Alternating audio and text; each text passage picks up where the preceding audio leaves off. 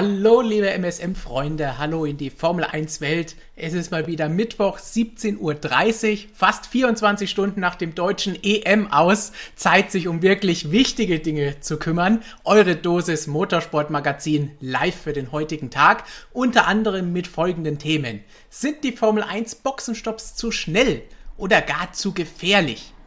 Formel 1, Motorsport im Allgemeinen und Umweltschutz. Ist Sebastian Vettel deswegen ein Heuchler? Solche Kritik hat es in den letzten Tagen gegeben. Wir werden darüber diskutieren. Macht das wirklich Sinn, was da gesagt wird? Dazu die Gewinner und Verlierer der ersten Saisonhälfte in der MotoGP, denn hier irgendwo ist der Kollege Markus, der natürlich da was loswerden will. Und nicht vergessen, wir beantworten natürlich wie immer eure Fragen vor dem großen Preis von Österreich. Und jetzt wird es Zeit, nochmal Markus und Flo zu begrüßen. Hallo. Servus, Stefan. Markus, du hast gestern schon mit Christian sich ein bisschen warm diskutiert. Bist du schon heiß auf die Diskussion jetzt? Ich bin auf jeden Fall schon richtig heiß. Ähm, habe gestern schon mit Christian ein bisschen über das Thema geplaudert, Vettel und die Heuchlerei. Äh, Christian war eh schon gut geladen, nachdem wir parallel das äh, Deutschland-England-Spiel geschaut haben. Also da war der Aggressionslevel eh schon hoch genug. Aber ich freue mich auf eine angeregte Diskussion heute. Das wird es definitiv. Ich habe schon gesehen, im Chat war auch schon die letzten Stunden, seit das Video angelegt wurde, jede Menge los.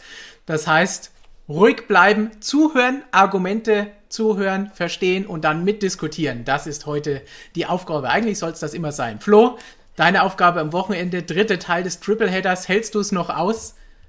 In Natürlich. die eine oder die andere Richtung? Auch nochmal so langweiliges Rennen, das hält man schon aus. Gut, wunderbar. Heute gibt es keinen vierten im Bunde hier bei uns, denn Gigi und Lukas sind heute unterwegs. Das heißt Oldschool MSM Live, ganz klassisch, nur wir und wir schauen, was so im Chat los ist und hoffentlich werden uns dann, nachdem wir mit dem Programm durch sind, auch um eure Fragen kümmern können. Programm, los geht's dann gleich mit diversen Diskussionen zu Themen der letzten Tage. Funkbeschwerdekultur in der Formel 1, langsamere Boxenstops, Burnouts bei der Zieldurchfahrt jede Menge Dinge, über die wir diskutieren, bevor es dann zu Vettel und dem Umweltschutz in der Königsklasse des Motorsports kommt. Wenn ihr die Wiederholung anschaut, findet ihr hier unten auch schon Timecodes, wenn ihr irgendein Thema direkt im Kapitel anspringen wollt. Wer es vielleicht nur als Audio hören will, Podcast-Version gibt es natürlich auch. Und wer sich hinterher anschaut, mit dem Hashtag AskMSM könnt ihr unter jedem unserer Videos Fragen stellen und vielleicht seid ihr dann bei einem der nächsten Videos mit eurer Frage mit dabei. Und dann würde ich sagen, wird es jetzt Zeit für unser erstes Thema. Zum Warmwerden, bevor die große Diskussion kommt, sprechen wir jetzt über Funk. Auslöser für die ganze Geschichte war dieser halbe Dreher von Valtteri Bossas am Freitag in der Boxengasse in Spielberg. Wir wollen jetzt gar nicht darüber sprechen, war das jetzt blöd, war das ein Fehler, was ist da genau passiert. Wichtigste ist, dass niemandem was dabei passiert ist. Aber Valtteri Bottas hat dann hinterher schon geschimpft, hey, das war schon ziemlich hart, dafür eine Plus-3-Strafe zu bekommen. Und hat auch gesagt, in diesem Sport versucht dich jeder reinzulegen. Im Englischen hört sich das Ganze nochmal ein bisschen anders an. McLaren hat nämlich direkt nachdem das Ganze passiert ist, vor ihrer Box einen Funkspruch an die FIA, an den Rennleiter geschickt und danach gefragt, hey, schaut euch das Ganze nochmal an. Und auch Toto Wolf hat sich dann hinterher dazu geäußert und hat gesagt, Zitat, es ist höchst unterhaltsam, wie schnell einige Sportdirektoren sich im Funk beim Masi beschweren und Armageddon-Szenarien heraufbeschwören. Es ist gut, dass diese ganzen Kanäle vom Funk jetzt auch zur Rennleitung offen sind für die Zuschauer, um zu sehen, was da passiert. Er versteht auch, dass es eine Strafe gibt, weil es gefährlich war, aber auch er findet es natürlich gegen seinen Fahrer hart was da am Plus 3 gekommen ist. Und andererseits sagt er, hey, Bottas war aber wenigstens ehrlich im Gespräch mit den Stewards, hat gesagt, ich habe einen Fehler gemacht, das ist passiert, habe das Auto verloren und hat nicht gesagt, ich bin auf der Farbe, auf diesem Logo, das da war, ausgerutscht und habe mich deswegen gedreht oder irgendwelche seltsamen Sachen gemacht, sondern sagt Toto ganz klar, hey, wir brauchen eigentlich mehr solche Fahrer mit Integrität, die sagen, hey, das war, das ist passiert und die nicht ständig über alles sich beschweren und herumjammern. So, so viel zur Faktenlage.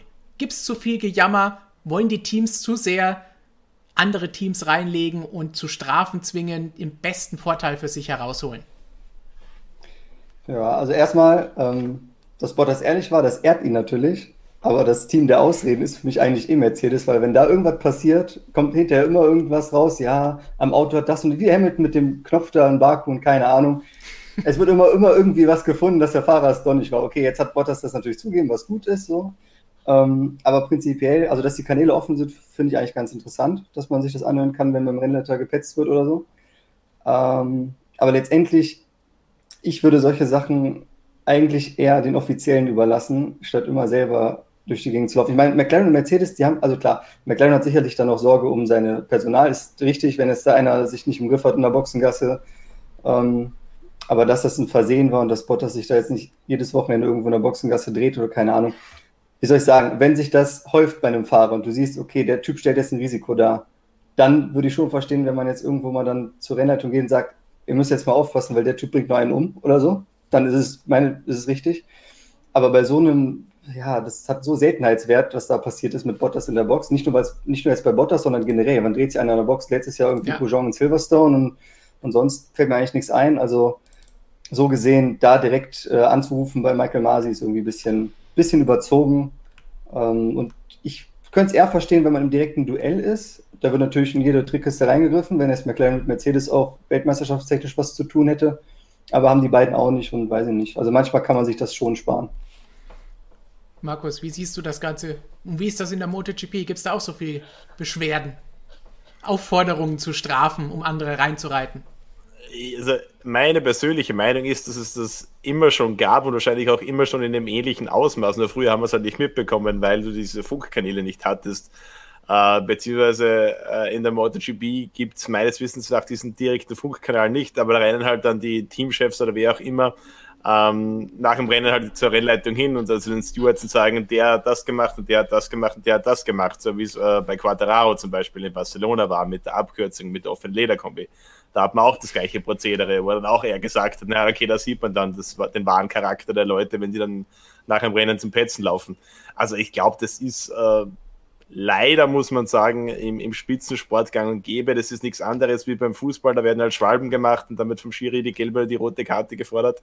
Und das ist da, glaube ich, auch nichts anderes. Also es ist halt so ein wahnsinnig hochkompetitives Umfeld, dass jeder versucht, sich einen Vorteil zu erarbeiten. Finde ich es gut? Nein. Finde ich es verständlich? In gewisser Weise ja, es geht um eine Menge Kohle. Ähm, die Strafe war für mich auch überzogen, weil, wie es der Flo gesagt hat, das ist ja nichts, was der jetzt absichtlich macht und das ist auch nichts, ähm, das jetzt regelmäßig passiert und selbst wenn, dann glaube ich, war jetzt die Situation also noch nicht so vollkommen außer Kontrolle, dass der da wirklich äh, da ein paar Leute umgelegt hätte in der Box. Also wie du gesagt hast, der tote Wolf redet von einem Armageddon-Szenario. Ja. Also ich glaube, es ist schon wirklich ein bisschen weit hergeholt. Von dem her, ja, ich finde es überzogen, ja, ich finde es irgendwie unsportlich auch in gewisser Weise, aber äh, Sport ist leider oft unsportlich, was sowas angeht. Also Leute, die bei Spitzensport immer von Fairplay und dergleichen reden, da muss ich immer ein bisschen schmunzeln, denn äh, ich glaube, es gibt wenig schmutzigere Umfelder als den Spitzensport es ist ja auch, wie du gesagt hast, es gab schon immer, man hat es halt nicht gehört, beziehungsweise hat man dann nur hinterher nicht live, während dem, die Session lief oder das Rennen lief, das Ganze gehört, sondern hinterher, ja, die haben sich beschwert oder wir haben den Rennleiter, die Rennleitung kontaktiert und gefragt, ist das okay oder wie ist das hin oder man hört die Rückmeldung an den Fahrer, wir haben gefragt oder wir haben die Nachricht bekommen, soll es den vorbeilassen oder sonst irgendwas. Aber es fällt schon auf, Track Limits, Berührung mit anderen Fahrern, Manöver, wo man meint, das war Abkürzen oder das war unfaires Überholen. Es ist schon relativ viel versuchte Einflussnahme von den Teams auf die Regelhüter, die ja eigentlich auch dafür da sind, dass sie ihren Job machen und nicht nur von den Teams ständig Anfragen bekommen, wie sie ihren Job machen sollen. Ja, ich meine, das Thema Track Limits, also natürlich ergeben sich viele von diesen Beschwerden heutzutage auch daraus, dass so hart durchgegriffen wird. Wenn ich überlege, Mitte der 90er, als ich angefangen habe, Formel 1 zu gucken, da wurde so gut wie gar nichts bestraft. So. Ähm, dann die Rennstrecken natürlich, wenn du natürliche Track Limits hast, dann übrigt sich das auch. Dann sagst du nicht, hier ist einer x-mal zu weit gegangen, weil wenn er das macht, fährt er jedes Mal in die Wiese. Das bringt ihm auch nichts. Also das hatte sich erledigt. Und dann muss man auch sagen, die der Umgang unter den, untereinander, unter den Fahrern auf der Rennstrecke, der hat sich ja früher auch mehr oder weniger von alleine erledigt, weil die haben das dann untereinander geregelt. So. Ähm, da gab es dann mal eine, mal eine Ansage, vielleicht es auch mal physisch, keine Ahnung.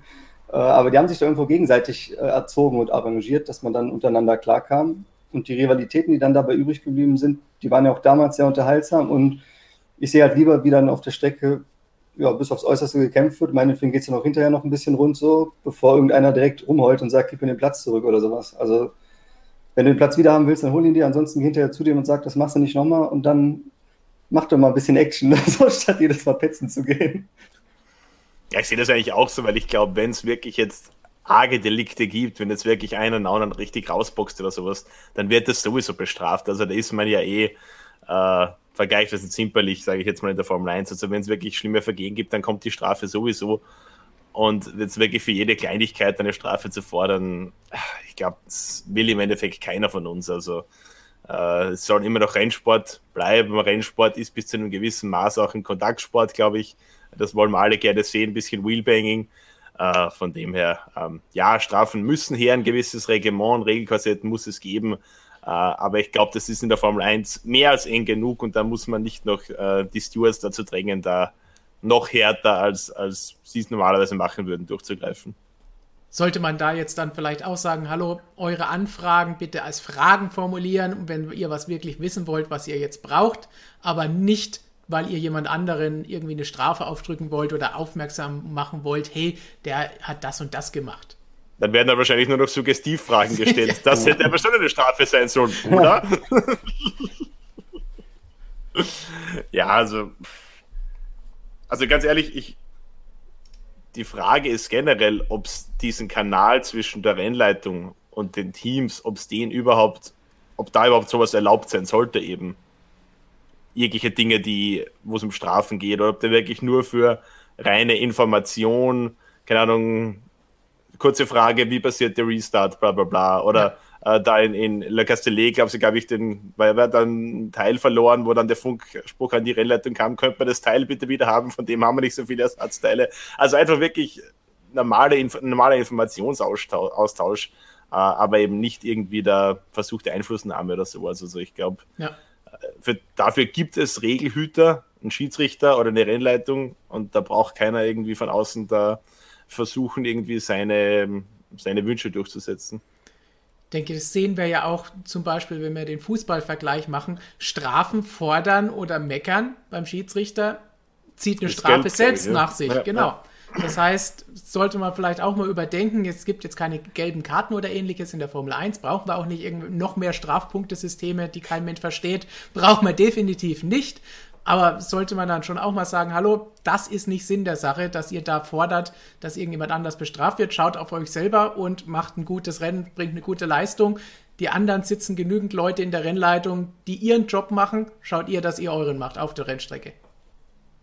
Ich sehe viel Nicken, das heißt Zustimmung von euch. Absolut. Und dann würde ich sagen, haben wir diese große Funkgeschichte abgehakt, denn dass es nötig ist, wie du gesagt hast, diese Kommunikation, dieser kurze Weg, das ist ja klar. Und auch der Kommunikation zwischen Fahrer und Box. Wir hatten ja mal dieses äh, vermaledeite Funkverbot und was ist erlaubt und was nicht. Und in der DTM wurde das auch mal ausprobiert und dann wieder über den Haufen geworfen. Also das sowas bringt keinen irgendetwas und macht keinen Sinn. Aber ein bisschen könnte man das Ganze vielleicht schon einschränken, dass es da auch ein bisschen den Fair Play-Gedanken, den Markus eben auch schon mal angesprochen hat, Genüge tut. Und dann schauen wir jetzt von den Boxenstops zu unserem nächsten Thema. Oder der Strafe, die Bottas in der Box bekommen hat. Zu Boxenstops kommen wir jetzt.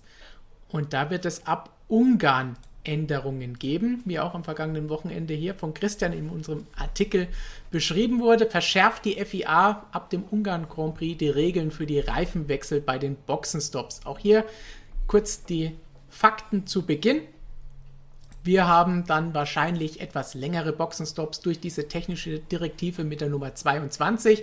Die Signale und Reaktionszeiten, also das Knöpfedrücken der Mechaniker, die Sensoren, die die Daten weitergeben an die Ampel, damit der Fahrer losfahren kann, all das wird überarbeitet und Mindestwerte definiert. Derzeit definieren die Teams das unterschiedlich, sodass eben manche auch schon, wenn es noch nicht hundertprozentig fixiert ist, das Signal geben, damit man losfahren kann, weil hier werden Stops von unter zwei Sekunden vier Räder wechseln. Das ist schon eine Geschichte. Fragt man sich eh, wie ist das überhaupt möglich, wenn man sich all die Zeiten, gerade hier sehen wir das Bild von Red Bull, anschaut, die so und so viele Stops unter zwei Sekunden allein in dieser Saison schon hatten. Hier sehen wir auch eine schöne Tabelle von diesem DHL Fastest Pitstop Award und wer da wie gut über die letzten Jahre war. Und da wurde jetzt auch die Frage gestellt, hey, muss das so sein? Red Bull hat sich da natürlich den Vorteil erarbeitet und sagt jetzt, hey, das ist jetzt was, was Einfluss auf die WM nimmt, was uns einen Nachteil gibt und den wir uns als Vorteil erarbeitet hatten. Das ist bestimmt wieder was, das von Mercedes kommt, kam dann gleich von Dr. Marco die Aussage dazu in diesem heißen WM-Kampf. Und da kann es natürlich auch bei den Boxenstops, wo Red Bull klar einen Vorteil hat, Einfluss nehmen. Und da ist jetzt die Frage, sind die Boxenstops wirklich zu gefährlich, wenn sie einfach frei sind? oder nicht? Brauchen wir überhaupt so schnelle Boxenstops? Sieht der Zuschauer den Unterschied zwischen zwei, drei oder vier Sekunden oder sieht er das nur, weil die Uhr im Fernsehen mitläuft? Was sagt ihr? Wie, wie wichtig sind euch die Boxenstops und wie sollten sie aussehen? Ja, das Thema Boxenstopp in der Formel 1. Also rein technisch gesehen, wenn ich jetzt Indica oder andere Rennserien gucke, wo du halt nur ein oder zwei Mechaniker pro Rad hast, das ist jetzt nicht verkehrt, aber ich glaube, das würde in der Formel 1 ein bisschen befremdlich wirken, weil Formel 1 ist einfach Overkill in allen Bereichen. Und äh, deswegen sind auch eine Million Leute beim Boxenstopp. Und deswegen geht das auch in zwei Sekunden. Das ist nun mal in der Formel 1, ähm, ja, liegt in der Natur der Sache, dass da alles ausgereizt wird. Und wie gesagt, prinzipiell fände ich es jetzt nicht schlecht, wenn man sagt, ja, dann macht ihr halt mit fünf Mann den Boxenstopp oder sechs, was weiß ich. Und äh, dann dauert es halt länger, ist ja dann auch für jeden gleich. Man würde auch mehr sehen beim Boxenstopp, wenn das langsamer, langsamer vonstatten geht. Aber irgendwie würde es ja Formel 1 nicht gerecht werden. Ich meine, die sind halt einfach extrem und, äh, und ja, ich würde es vielleicht auch, auch nicht, ähm, nicht einschränken. Ich würde es, also sicherlich, jetzt wo Mercedes ein bisschen mit dem Rücken zur Wand steht, werden die auch in jede Trick Trickkiste greifen, wo sie können, um sich da noch, äh, wie soll ich sagen, den Kopf aus der Schlinge zu ziehen, bevor die vielleicht doch zugeht, jetzt dieses Jahr mal mit Red Bull. Ähm, aber ja, rein technisch gesehen, ich finde es eigentlich blöd, weil der Boxenstopp gehört noch vom 1 dazu. Der ist auch ein wichtiges Element im Rennen, ist auch eine Schlüsselszene jedes Mal, muss man sagen.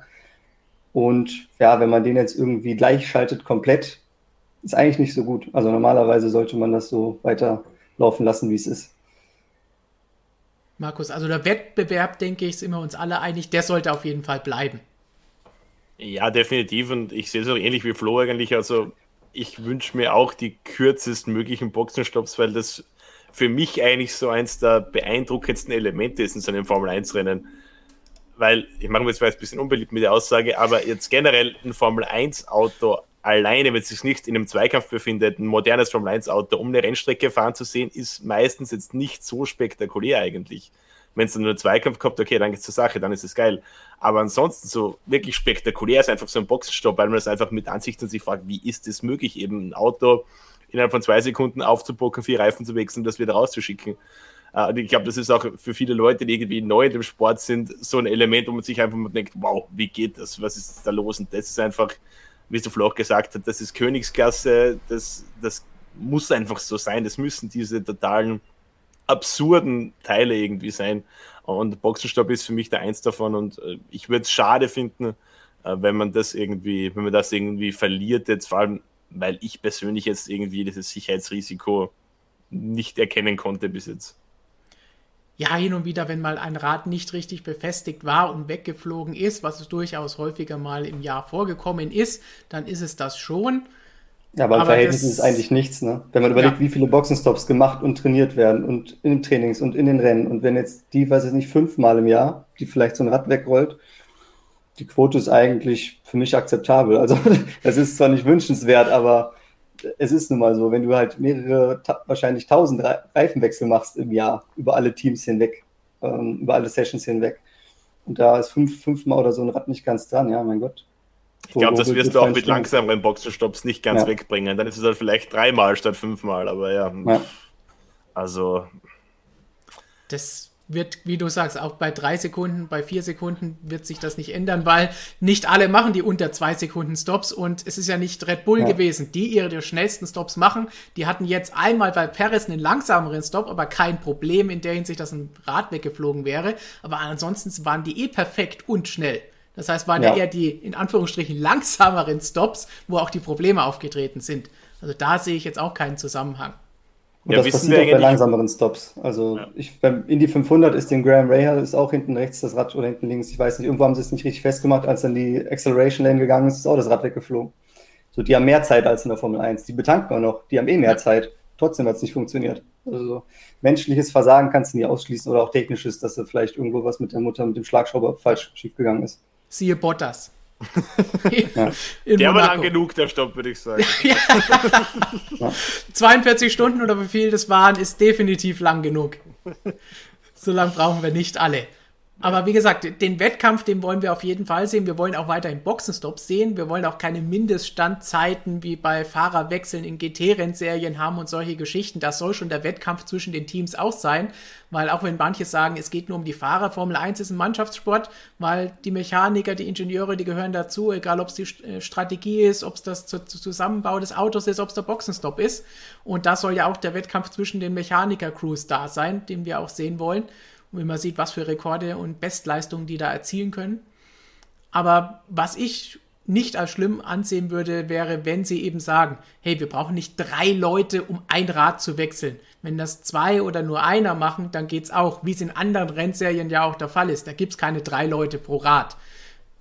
Das heißt, solche Dinge kann ich mir schon vorstellen, dass man sagt, ein bisschen das Personal bei der Sache reduzieren. In der DTM hat das auch funktioniert. Da wurde auch das Personal bei den Boxenstops reduziert, dass einer dann auf einer Seite hin und her rennen muss und den Schlagschrauber hinterherziehen und wie das da ist. Das braucht man nicht. Aber warum brauchen wir drei Leute, um ein Rad zu, zu wechseln? Weil es geil Weil ist. Formel 1 ist. ja.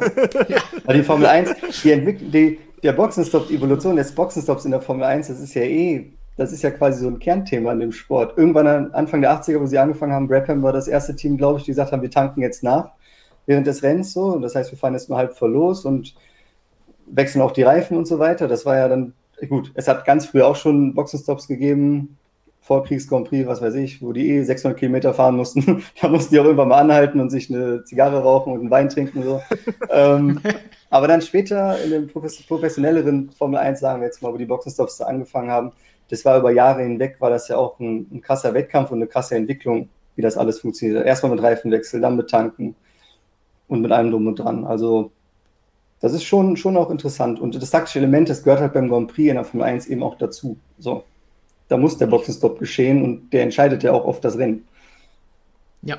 Ich finde auch irgendwie diese Evolution ziemlich geil, wenn man sich ansieht, so wie ein Boxenstopp noch in den 80ern ausgesehen hat oder so, irgendwie so ein paar Mechaniker mit ja. kurzen Hosen so. oder oben ohne noch irgendwie ja. so ein bisschen rumgeschraubt. Das hat ja. ewig gedauert, ein komplettes Chaos. Die Reifen sind überall rumgerollt und total schräg irgendwie, wenn man das jetzt eben vergleicht mit dem, was da heute abgeht. Das ist schon, das ist schon Wahnsinn. Also, Schau dir dieses Gewusel hier auf diesem Bild hier von dem genau, Boxenstopp an wie viele ja. Menschen, Arme und Beine da zu sehen sind. Ja. Das ist halt eine richtige also, Choreografie, ne? Ich meine, genau, bis, Anfang ja. der 90er, bis Anfang der 90er, wo da noch nicht getankt wurde, waren sie auch noch in kurzen Hosen. Da kamen auch die Autos noch ohne Pit, Pit Speed Limit in die Box mit 200. ähm, ja. da muss man sagen, da fragt man sich heute, wie man so blöd sein konnte. Aber gut, hat, hat ein paar Jahre gedauert. Jetzt fahren ähm, wir 60. Ja, aber wie gesagt, das ist, hat sich trotzdem immer weiterentwickelt und ich, ich finde das gut so. Also das könnte meinetwegen auch noch, man kann es ja noch was anderes ausdenken, damit es noch spannender wird bei der Box, meinetwegen. Was, was, was fällt dir ein? Ja, dass einer alles alleine Vorschlag? machen muss oder so. Uh, einer, einer muss alles machen. wechseln oder so, oder?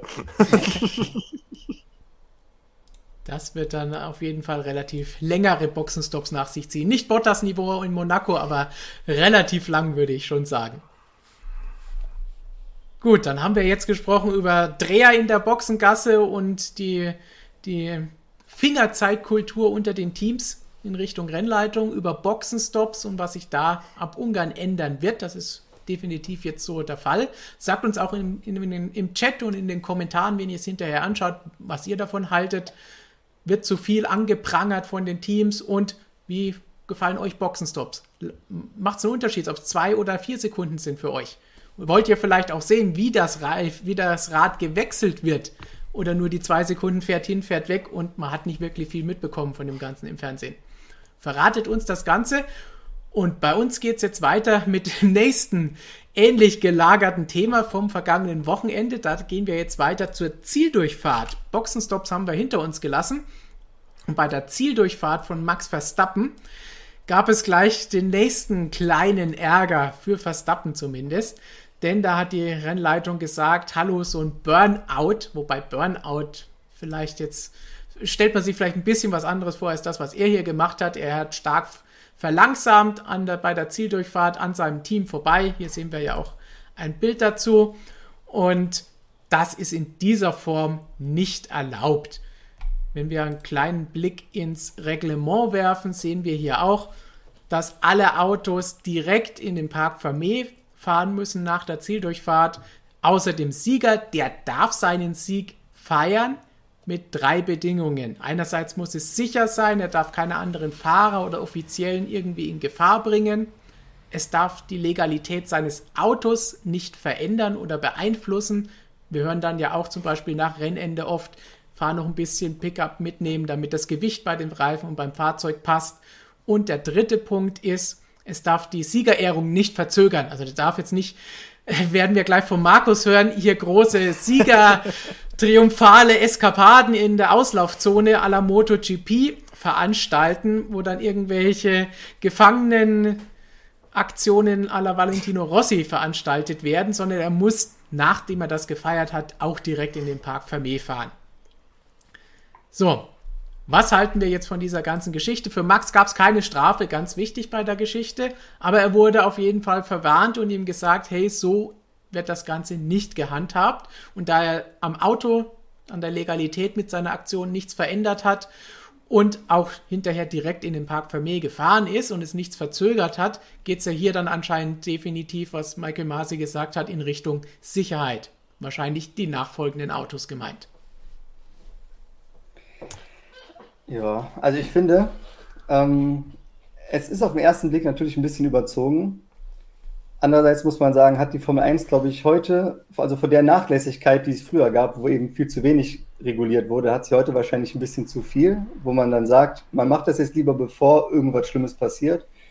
Weil natürlich, wenn einer vor der Ziellinie da stehen bleibt und vielleicht kämpfen dahinter welch, einer zieht aus dem Windschatten, will vorbei und dann steht ein Auto, keine Ahnung. Also ja, natürlich ist es äh, ist es vielleicht vernünftig, das so zu machen, aber es ist irgendwie auch ein bisschen schade, weil wenn einer meint, er will einen Burnout oder einen Donut in der Auslaufzone machen oder so, dann soll er das gefälligst mal machen dürfen. Ja. Eigentlich. Markus, du bist ganz andere Exzesse beim Sieger feiern gewohnt. Also ich muss sagen, ich hätte es jetzt verstanden, wenn er das jetzt mitten auf der Ideallinie gemacht hätte. Dann wäre es wirklich gefährlich geworden so hat er sich ja eigentlich, war er eigentlich auf einem Teil der Strecke, wo im Normalfall kein anderes Auto fahren sollte.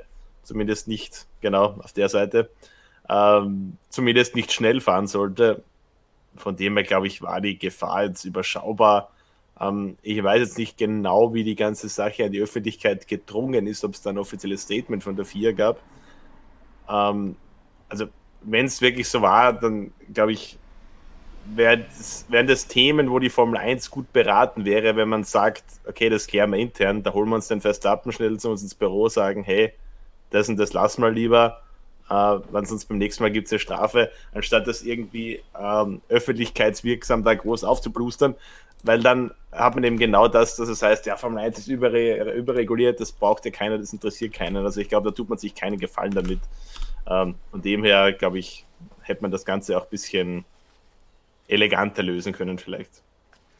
Ja, also eigentlich war da nichts dabei, wenn man sich das jetzt anguckt. Ich sage halt nur, du hast halt unterschiedliche Rennstrecken natürlich auch. Zum Beispiel in Monaco, wenn du das in Monaco machst und hinter dir kämpfen welche und dann zieht ja. einer aus dem Windschatten, hast du ein Riesenproblem. Also ja. ähm, es ist natürlich so ein zweischneidiges Schwert. Es, es gibt Situationen so wie diese, wo das wirklich völlig unbedenklich war. Aber wenn du jetzt generell sagst, lass es lieber, weil es könnte das und das passieren. Wie gesagt, früher wurden wahrscheinlich zu wenig Maßnahmen getroffen, dass schlimme Dinge passiert sind, wie zum Beispiel, dass man 100 Jahre lang mit ohne Tempolimit durch die Box gefahren ist. Was halt wirklich so mit das Dümmste war, was man machen kann. Und trotzdem wurde es zu lange gemacht, bis dann irgendwann mal ein Rad fliegen gegangen ist, 94 Imola. Und dann haben sie gesagt, jetzt, jetzt lassen wir es mal.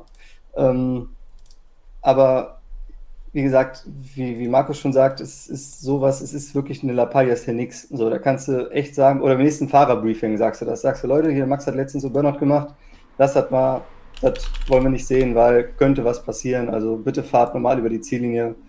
Thema erledigt. Da braucht man nicht irgendwie so einen Aufriss machen.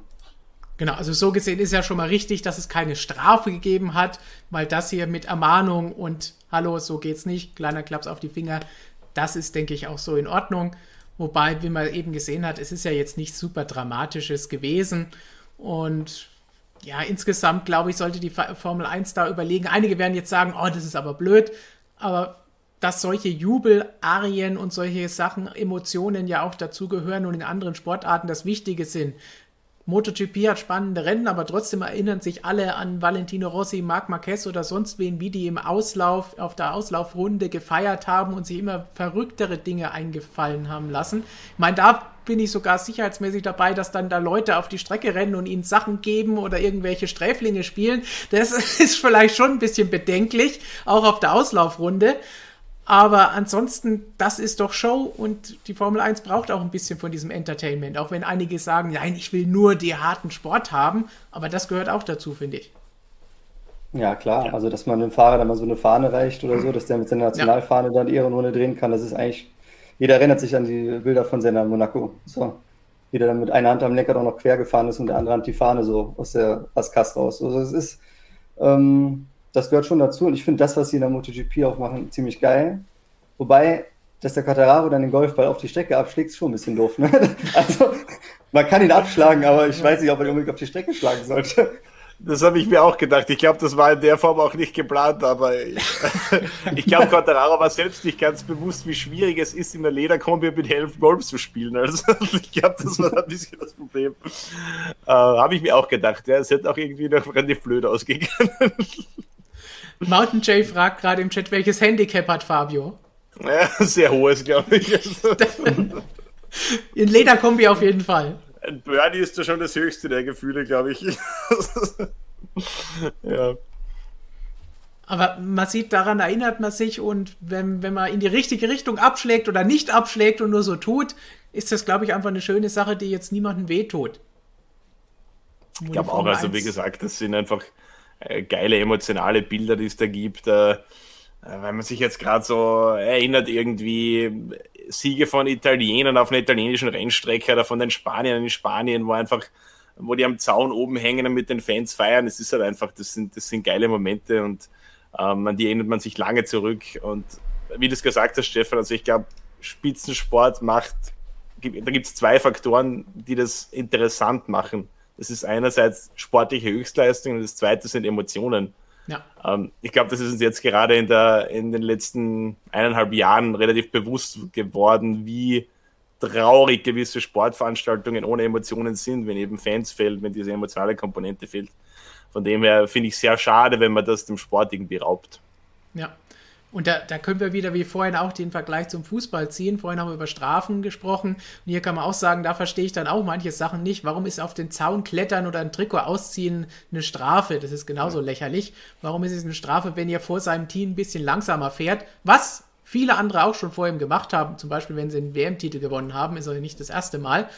Und vor allem, wenn er so einen riesen Vorsprung hat und da eh niemand hinterherkommt.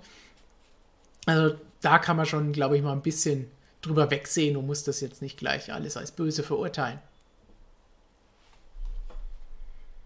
Verratet uns, wie ihr das Ganze seht. Und dann freuen wir uns auf eure Meinung zu der ganzen Sache. Aber egal, worüber wir hier diskutieren, ich glaube, im Chat ist eh nur ein Thema die ganze Zeit aktiv. Und das ist das, zu dem wir dann jetzt gleich kommen. Mal schauen, ob das dem Ganzen dann auch gerecht wird, was wir jetzt hier dann diskutieren. Denn unser Hauptthema des Tages, da geht es um Sebastian Vettel. Für alle, die es vielleicht nicht mitbekommen haben oder die jetzt unseren Titel gelesen haben und sich darüber schon wieder beschwert haben und Fragezeichen nicht richtig interpretieren können. Es geht um ein Interview, ein Interview, ein Interview, das Sebastian dem Spiegel gegeben hat. Ein relativ langes Interview. Ich finde auch ein sehr interessantes Interview und durchaus mal was völlig anderes, als man von vielen Sportlern gewohnt ist, gerade Formel 1-Fahrern und auch von Sebastian. Wenn, wenn der mal was Längeres gegeben hat, was eh schon selten vorkommt, dann geht es nicht so sehr auch in, ins Private rein, wo er auch viel hier erzählt, was er zu Hause macht und hat in diese Richtung. Und viele haben sich bei diesem Interview eigentlich an einer Aussage aufgehängt, die relativ zum Ende kommt, nämlich dass er wobei es nicht von alleine selber sagt, sondern ein bisschen mehr von der Frage in die Richtung gedrängt wird, dass er die Grünen wählen würde oder wird. Das ist jetzt eine Sache, die wir hier auch zum Beispiel gar nicht im Titel oder sonst wo im Beschreibungstext hier erwähnen, weil was sollen wir darüber diskutieren, was Sebastian wählt? Das geht niemandem was an. Das ist auch kein Thema, um darüber zu diskutieren. Und deswegen, darum geht auch, es nicht. Da möchte ich einhaken, weil auch darüber habe ich gestern mit Christian diskutiert und auch das sieht er anders. Ich sehe schon, wir bräuchten tatsächlich Christian, damit wir einen Gegenpol haben. Ich, ich kann ja sonst Christian imitieren in dieser Diskussion. Das genau. Kannst die Kurzfassung, die Stichpunkte seiner Argumente bringen. Wir sind ja eigentlich eher eine dieselbe Person, von dem her ist es ja, eh egal. Genau, das kannst du auch machen.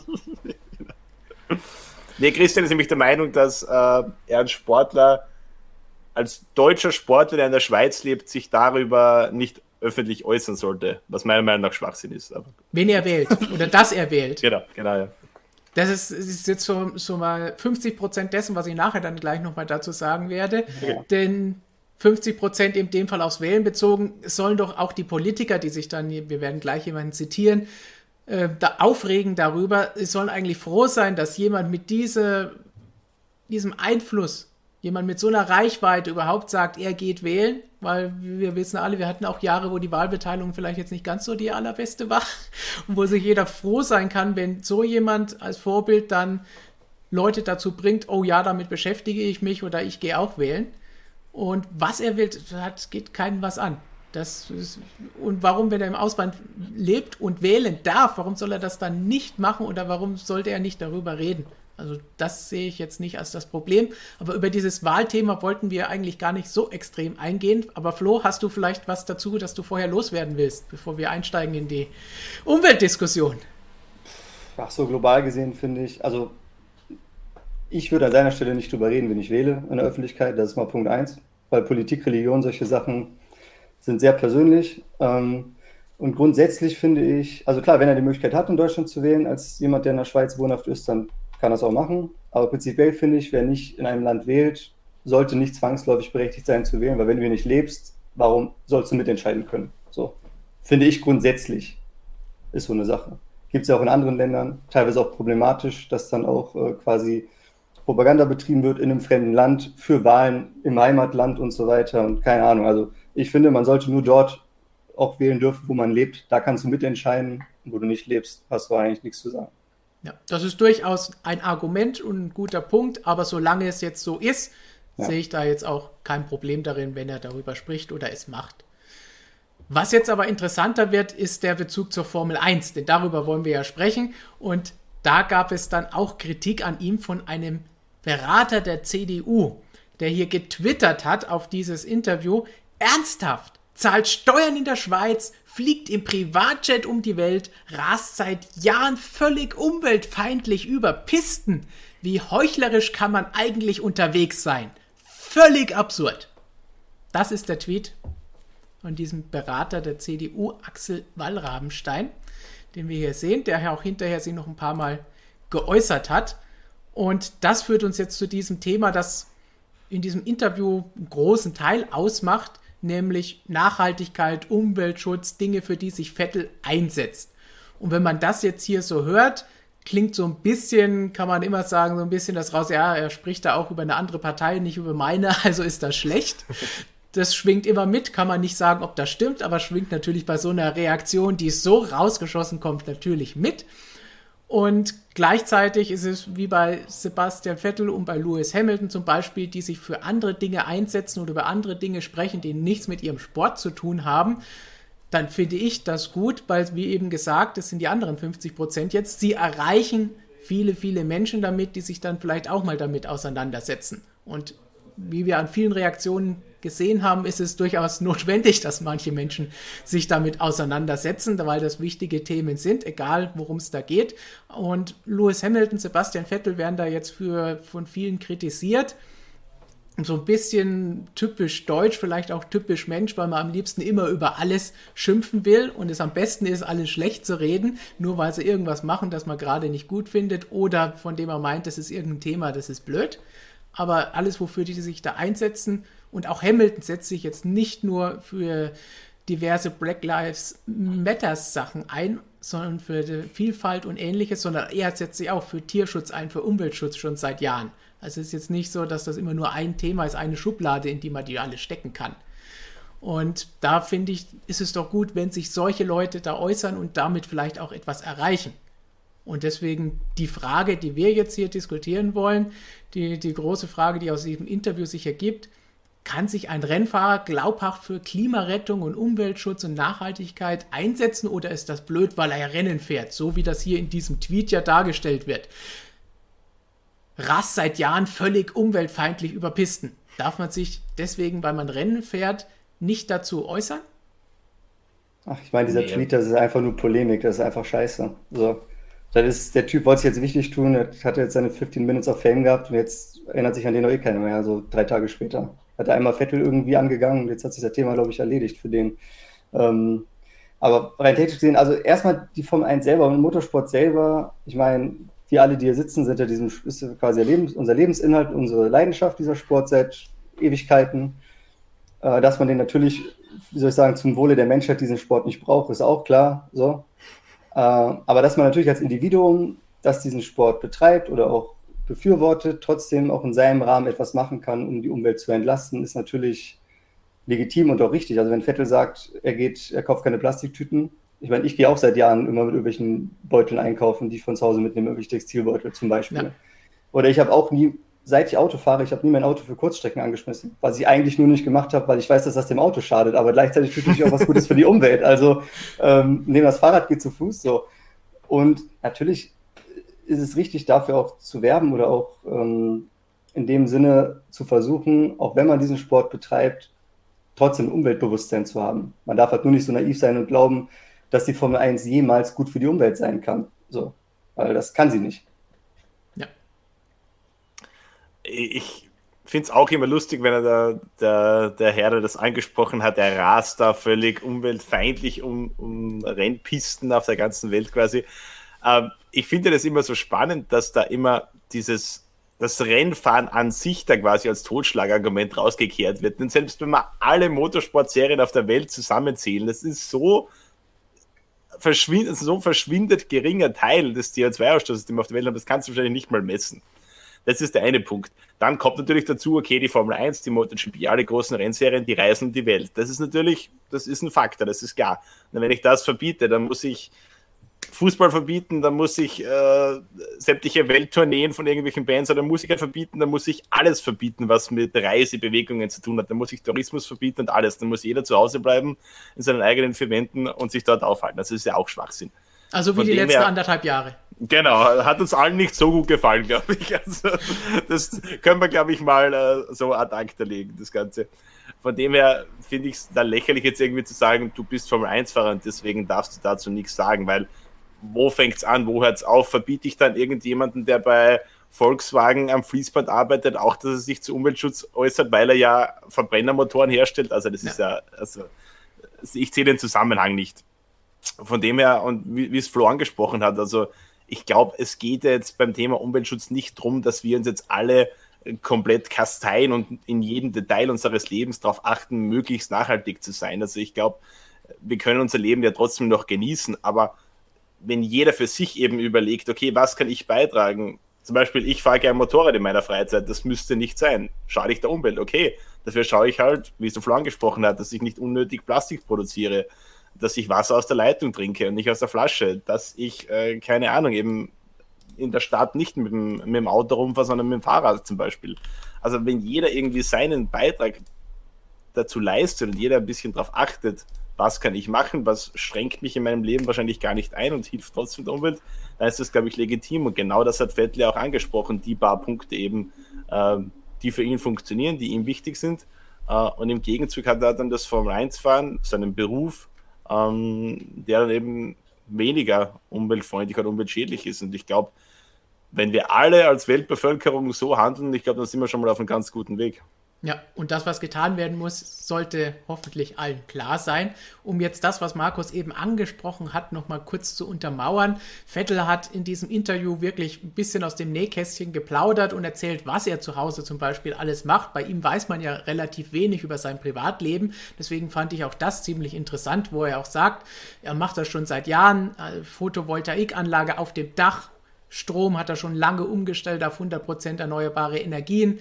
Ähm, das ging dann um Dinge wie einen Rucksack zum Einkaufen mitnehmen, was Flo eben angesprochen hat, Fleisch nicht aus Massentierhaltung, äh, was auch in diesem Tweet hier war, er fliegt mit dem Privatjet um die Welt. Vettel fliegt schon lange nicht mehr mit dem Privatjet um die Welt und zu den Rennen. Zu den Rennen haben wir auch schon letztes oder vorletztes Jahr Artikel dazu gehabt, wo er gesagt hätte, ich reise zum Beispiel nach Monza oder sonst wo mit dem Zug an oder ansonsten versucht er in Europa mit dem Auto zu fahren. An der Strecke früh zur Strecke kommt er mit dem Fahrrad.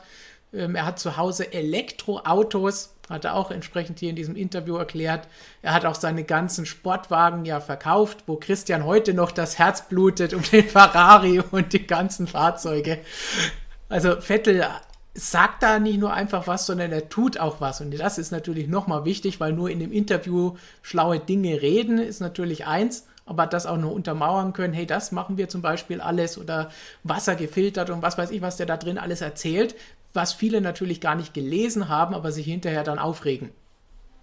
Also ich muss auch sagen, ich habe mir das Interview durchgelesen und das ist eines der intelligentesten Interviews, die ich jemals von einem Spitzensportler gelesen habe. Also es ist ja jetzt nicht so, viele Leute stören sich ja dran, dass er sagt, er wählt die Grünen und er ist jetzt ein Ökoterrorist und bla bla bla. Also das ist er ja bei Weitem nicht. Wenn man sich das Interview durchlässt, man merkt ja schon, er macht sich sehr differenzierte Gedanken drüber. Er sagt ja auch nicht jetzt alles, was die Grünen machen, ist geil und jeder muss ein Elektroauto fahren. Ähm, also ich glaube, er wägt das schon sehr gut ab und ähm, von dem her finde ich das super, dass er sich eine Meinung bildet, ähm, zu der steht. Und warum soll er sie nicht sagen? Nur weil er Spitzensportler ist? So quasi, das finde ja. find ich auch immer ein lustiges Argument. Der ist Sportler, der soll nichts zur Politik sagen. Ne, und ich bin Motorsportjournalist, darf ich jetzt auch nichts zur Politik sagen. Wer darf dann was sagen? Nur Politiker? Also, ich, ich finde das absolut in Ordnung. Vor allen Dingen ist ja seine Privatmeinung in so einem Interview, das hier komplett nicht über Aston Martin und die Formel 1 ging, bis zu dem Punkt, zu dem wir dann gleich noch kommen, wo er auch die Formel 1 kritisiert, was auch wichtig bei der Sache ist. Er sagt nämlich nicht, wo man sagen kann, hey, er ist ein Rennfahrer, egal ob es Formel 1, DTM, MotoGP oder was auch immer, der darf sich nicht äußern. Natürlich darf er sich äußern, vor allen Dingen, wenn er sagt, hey, was wir hier machen, ist falsch, wir wollen uns verbessern. Und das macht er ja hier drin auch und kritisiert die Formel 1 und wie da aktuell einige Dinge ablaufen. Aber Flo, hast du noch was zu dem ja. sagen, was Markus eben hatte? Nee, ich wäre jetzt eigentlich schon beim nächsten Punkt, weil das ist dann wiederum ein bisschen naiv. Wie gesagt, du kannst in deinem kleinen Rahmen äh, natürlich ähm, versuchen, den Teil beizutragen, aber die Formel 1 selbst, ich meine, dass die Formel 1 auf diesen Bandwagon noch aufgesprungen ist letztes Jahr mit ihrer, ähm, wie soll ich sagen, CO2-Neutralität, mit ihrem Plan bis 2030 und so weiter, und dann willst du noch mehr Rennen fahren als 23 und fährst auf, an allen Ecken und Enden des, äh, der Welt und die Kalender sind ja auch nicht optimiert, dass du sagst, wir machen jetzt mal nur Nordamerika und dann machen wir das und das. Das ist jetzt auch nicht irgendwie, dass die Reisewege optimiert sind. Also das ist ein ziemliches Gewäsch, das ist einfach Greenwashing, wie man es eben kennt. Die Firma 1 erzählt da schön, äh, wie soll ich sagen, Public Relation, ihr tue Gutes und rede darüber, bla bla bla, haben wir alles alle irgendwann mal gelernt. So, ähm, da, da gehört weiter nichts zu. Und da muss man sagen, für die Formel 1, um irgendwie tatsächlich umweltfreundlich zu werden, ich meine, die Formel 1 wird niemals umweltfreundlich sein. Die kann höchstens, wenn sie irgendwo das optimiert, ihren Schaden irgendwo reduzieren. Aber du wirst es niemals schaffen, dass die Formel 1 irgendwie was oder Motorsport was Gutes für die, für die Erde ist. So. Ich glaube, die Formel 1 wird nie umweltfreundlich werden, aber die Formel 1 hat eine große Plattform, um Menschen darauf aufmerksam zu machen, hey, wir haben ein Problem, wir müssen was tun und du hast eben Persönlichkeiten wie Lewis Hamilton, wie Sebastian Vettel, denen viele Menschen folgen, denen vielleicht auch viele Menschen folgen, die jetzt nicht unbedingt nachhaltig leben.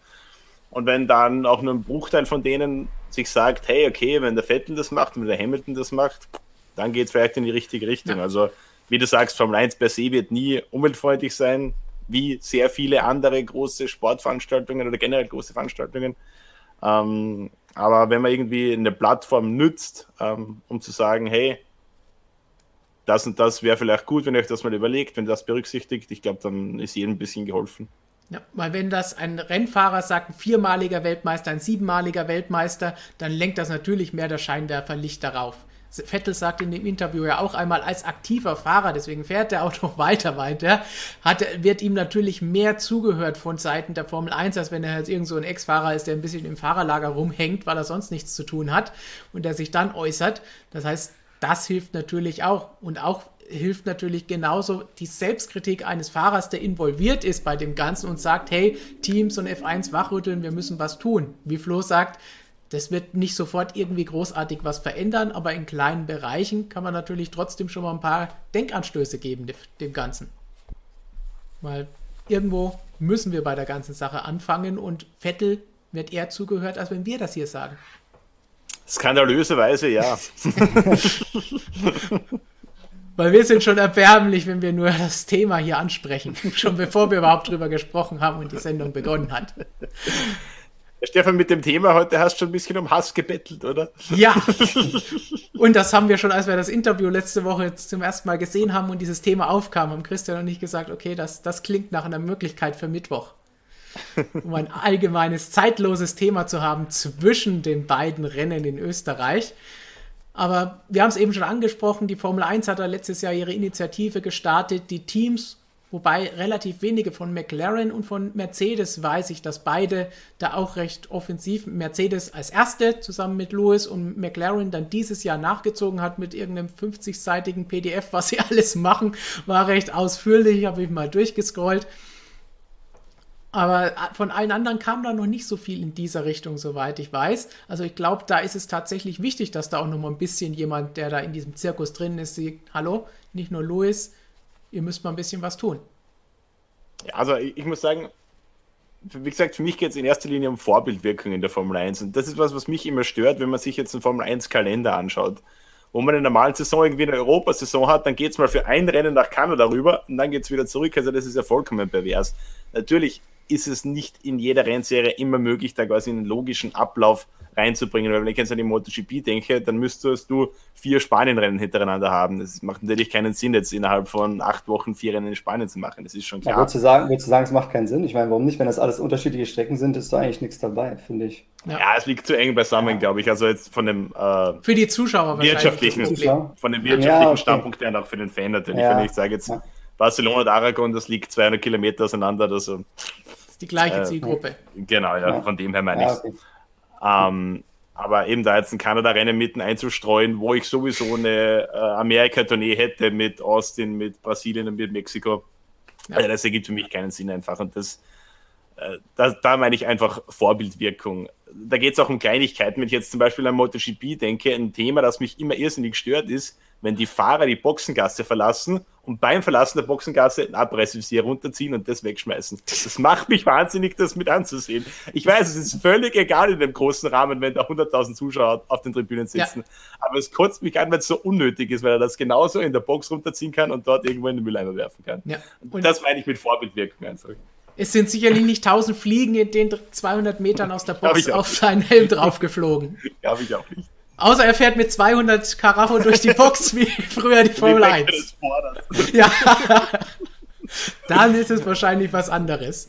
Schreibt doch mal einen Kommentar, Becker. Aufhebung des Tempolimits in der Boxengasse für mehr Show. Ich meine, spann spannend wäre das schon, aber es ist halt auch einfach dämlich.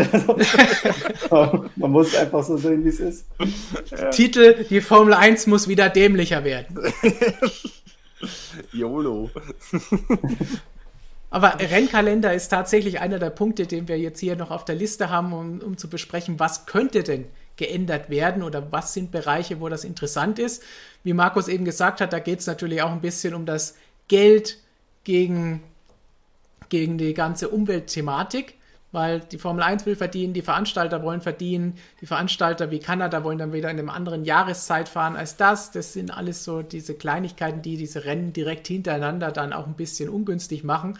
Aber MotoGP-Kalender habe ich mich jahrelang drüber aufgeregt. Ich glaube, von Laguna Seca ging es immer back-to-back -back zurück an den Sachsenring, ja. was null Sinn macht. Ja. Komplett absurd, weil zum Beispiel Laguna Seca könnte jetzt das ganze Jahr fahren. Vollkommen egal war absolut sinnlos. Also ja, genau sowas meine ich. Weil das, das habe ich nie verstanden, warum die das jahrelang gemacht haben.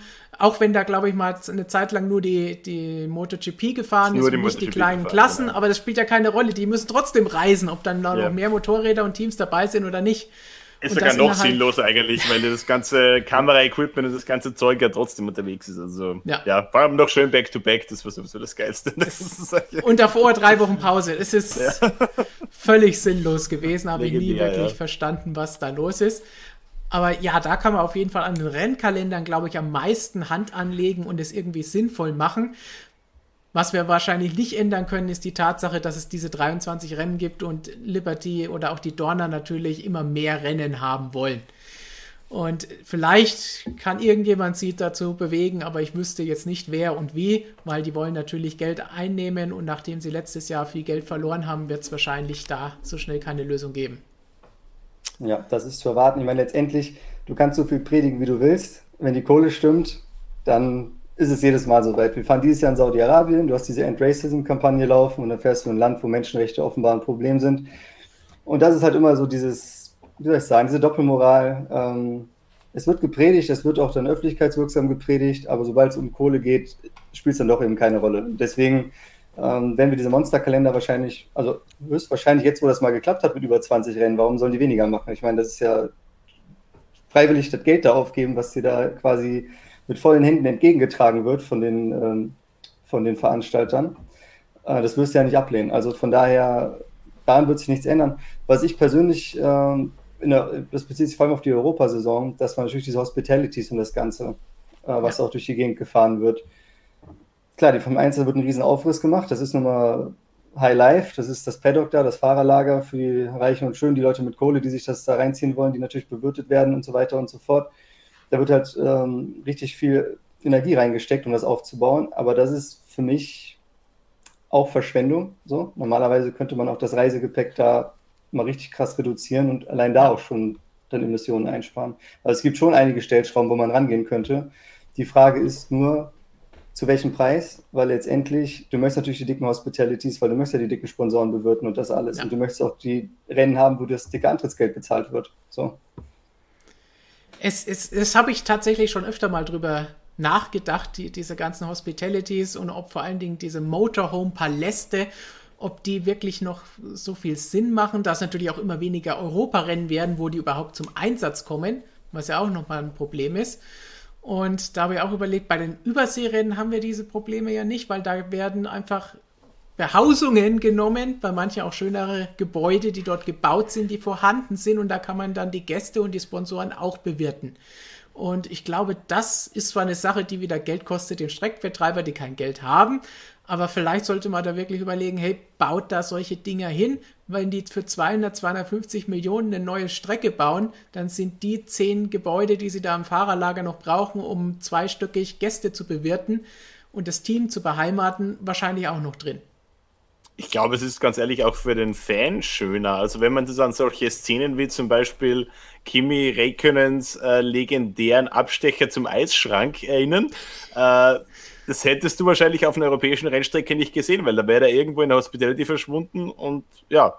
ja. Und gerade so bei den Überseerennen ist schon irgendwie das Ganze ein bisschen zugänglicher, ein bisschen offener, weil sich eben die Teams nicht in diesen riesigen Hospitalities verstecken können. Und ich finde das irgendwie auch für den Fan, vor allem für den Fan, der äh, im Paddock ist, der da Zutritt hat, irgendwie schöner, irgendwie lockerer, angenehmer irgendwie. Also ich würde es auch okay finden, wenn man da nicht diese großen Paläste hat. Ich habe ja. vor, vor, ein paar Tagen erst mit dem Christian darüber geredet. Äh, Red Bull hat ja da so ein schönes Holzhaus in der MotoGP und auch in der Formel 1. In der Formel 1 natürlich nochmal eine Ecke größer und das benötigt 40 Sattelschlepper, um von einer Rennstrecke zum nächsten gebracht zu werden. Das ist halt schon relativ pervers, muss man sagen. Ja. Und das, das ist ja schon immer, seit es da eingeführt wurde mit dem McLaren Brand Center damals, die das als erstes so ein Riesending hingestellt haben und danach Red Bull mit den diversen Energy Stations nachgezogen hat und alle anderen das jetzt auch haben. Und nur noch die kleineren Teams wie Haas jetzt noch so was ähnliches, was wirklich ein Motorhome noch halbwegs darstellt haben. Und alle anderen haben jetzt hier solche Paläste, wo du 12, 13, 20, 40 Sattelschlepper brauchst, um das dahin zu bringen und anderthalb Wochen lang aufgebaut wird von so und so vielen Personen. Das ist einerseits Kosten und andererseits für die Umwelt definitiv nicht positiv. Und da kann man sicherlich an diesen Stellschrauben definitiv ansetzen. Es wäre mal so interessant, das durchzurechnen, wie viele Formel 1-Rennen du fahren kannst äh, für den CO2-Ausstoß, den 40 Sattelschlepper, die monatelang quer durch Europa fahren, äh, wenn das so gegenrechnest. Also ich glaube, da kannst du ein paar Formel 1-Rennen austragen. Ja. Weil das ist auch ein Punkt, der in diesem Interview, um wieder zurückzukommen zu dem Interview von Sebastian, angesprochen wird, wo er fast schon ein bisschen für die Formel 1 Motorenhersteller PR übernimmt und dann großartig auch erzählt, hey, das sind die effizientesten Verbrennungsmotoren, etwas, das Mercedes ja schon seit Jahren immer wieder betont, wobei Tote Wolf da auch sagt, dass sie da bei der Kommunikation seitens der Formel 1 einen schlechten Job machen. Weil das irgendwie bei den Leuten nicht wirklich ankommt, wie das Ganze ist. Und da ist ein Punkt, der einzige, glaube ich, in dem Interview, wo ich dann auch sage, Vettel, okay, das ist jetzt leider nicht ganz realistisch, wo er sagt, er versteht nicht, dass das neue Motorenreglement erst 2025 kommt. Diese Aussage fand ich nicht ganz so passend, denn die Entwicklung von komplett neuen Motoren, erstmal das Finden eines Reglements für diese Motoren, das braucht einfach Zeit. Und wir haben ja schon 2021. Wo soll das Ganze herkommen? Also die können nicht einfach nächstes Jahr schon mit neuen Motoren fahren. Äh, so einfach geht das Ganze nicht. Und da denke ich mir, okay, das ist vielleicht nicht ganz perfekt nachgedacht über alles, was dahinter steht. Aber ansonsten stimme ich den meisten Sachen, die ihr da so sagt, genauso zu. Flo, du hast eben auch schon genickt. Ja, also das mit den Motoren. Ich meine, was er anscheinend sehr vorantreibt, weil wir wissen, dass Sebastian Vettel ein Purist ist und auch ein ewiger Nostalgiker, was ich auch gut finde. Ja. Äh, er kommt auch mit, schön mit alten Motorrädern an die Rennstrecke immer, was mir sehr gefällt. Und ähm, während der Hamilton kommt mit seiner MV Augusta, macht direkt Burnout zum Fahrerlager und der Sepp kommt halt ganz entspannt mit so einem Highpay, mit so einer Suzuki aus den 70ern oder so. Das finde ich immer cool und dass er selbst auch gerne V12 möchte und Action möchte, das ist, ist alles richtig. Und ich glaube, auch aus diesem Grund hat er ziemlich Bock auf synthetische Treibstoffe, weil natürlich, wenn du die hast, dann kannst du jeden Motor bauen, auf den du Bock hast und kannst den dann umweltfreundlich antreiben. Und ähm, das wäre eigentlich meine Idealvorstellung von Motorsport in der Zukunft, weil die Serienrelevanz von diesen Motoren, die sie da jetzt fahren, die ist quasi nicht gegeben, weil die sind einfach viel ja. zu high-end. Das hat mit, mit der normalen Welt nichts zu tun die Motoren sind, die sind nicht ansprechend, denn dieses Lift and Coast und dass der Saft ausgeht, dass du eine Charge Lab fahren musst, dass die Dinger leise sind, das schadet alles dem Sport, dem Produkt, wenn man ehrlich ist. Das ist nicht attraktiv. Und dementsprechend, dieser Hybrid, das ist jetzt ja eine Zeit lang, wir haben jetzt ja fast ein Jahrzehnt dann bald mit, mit den Motoren. Klar, das ist ja jetzt so eine eigen, eigene Ära und ähm, sicherlich auch, wie soll ich sagen, jetzt nicht nicht komplette Verschwendung gewesen, auch nicht komplett falsch gewesen, aber für mich auch nicht der richtige Weg für diesen Sport. Also von daher so ein synthetischer Treibstoff und dann wieder ein ansprechenderes Motorenkonzept, was auch das Produkt wieder besser macht, attraktiver macht, wäre wahrscheinlich ein besserer Weg, ähm, als jetzt irgendwie diese Serienrelevanz zu erzwingen, die du einfach in diesem Sport nur sehr, sehr, sehr schwer herstellen kannst. Zumal ja der Verbrenner sowieso auch politisch und wirtschaftlich jetzt nicht, nicht die goldenste Zukunft vorhergesagt wird. Ja.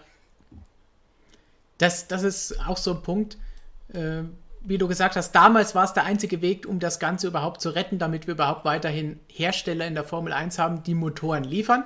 Viele haben dann gesagt, ja, ist ja egal, dann fahren wir eben mit dem V8 oder am besten mit dem V10 von Cosworth und die bauen für alle das Gleiche. Aber dann wären plötzlich keine Teams mehr da gewesen, die die Dinger hätten kaufen können und bezahlen können, weil die Hersteller alle aussteigen mit ihren Werksteams.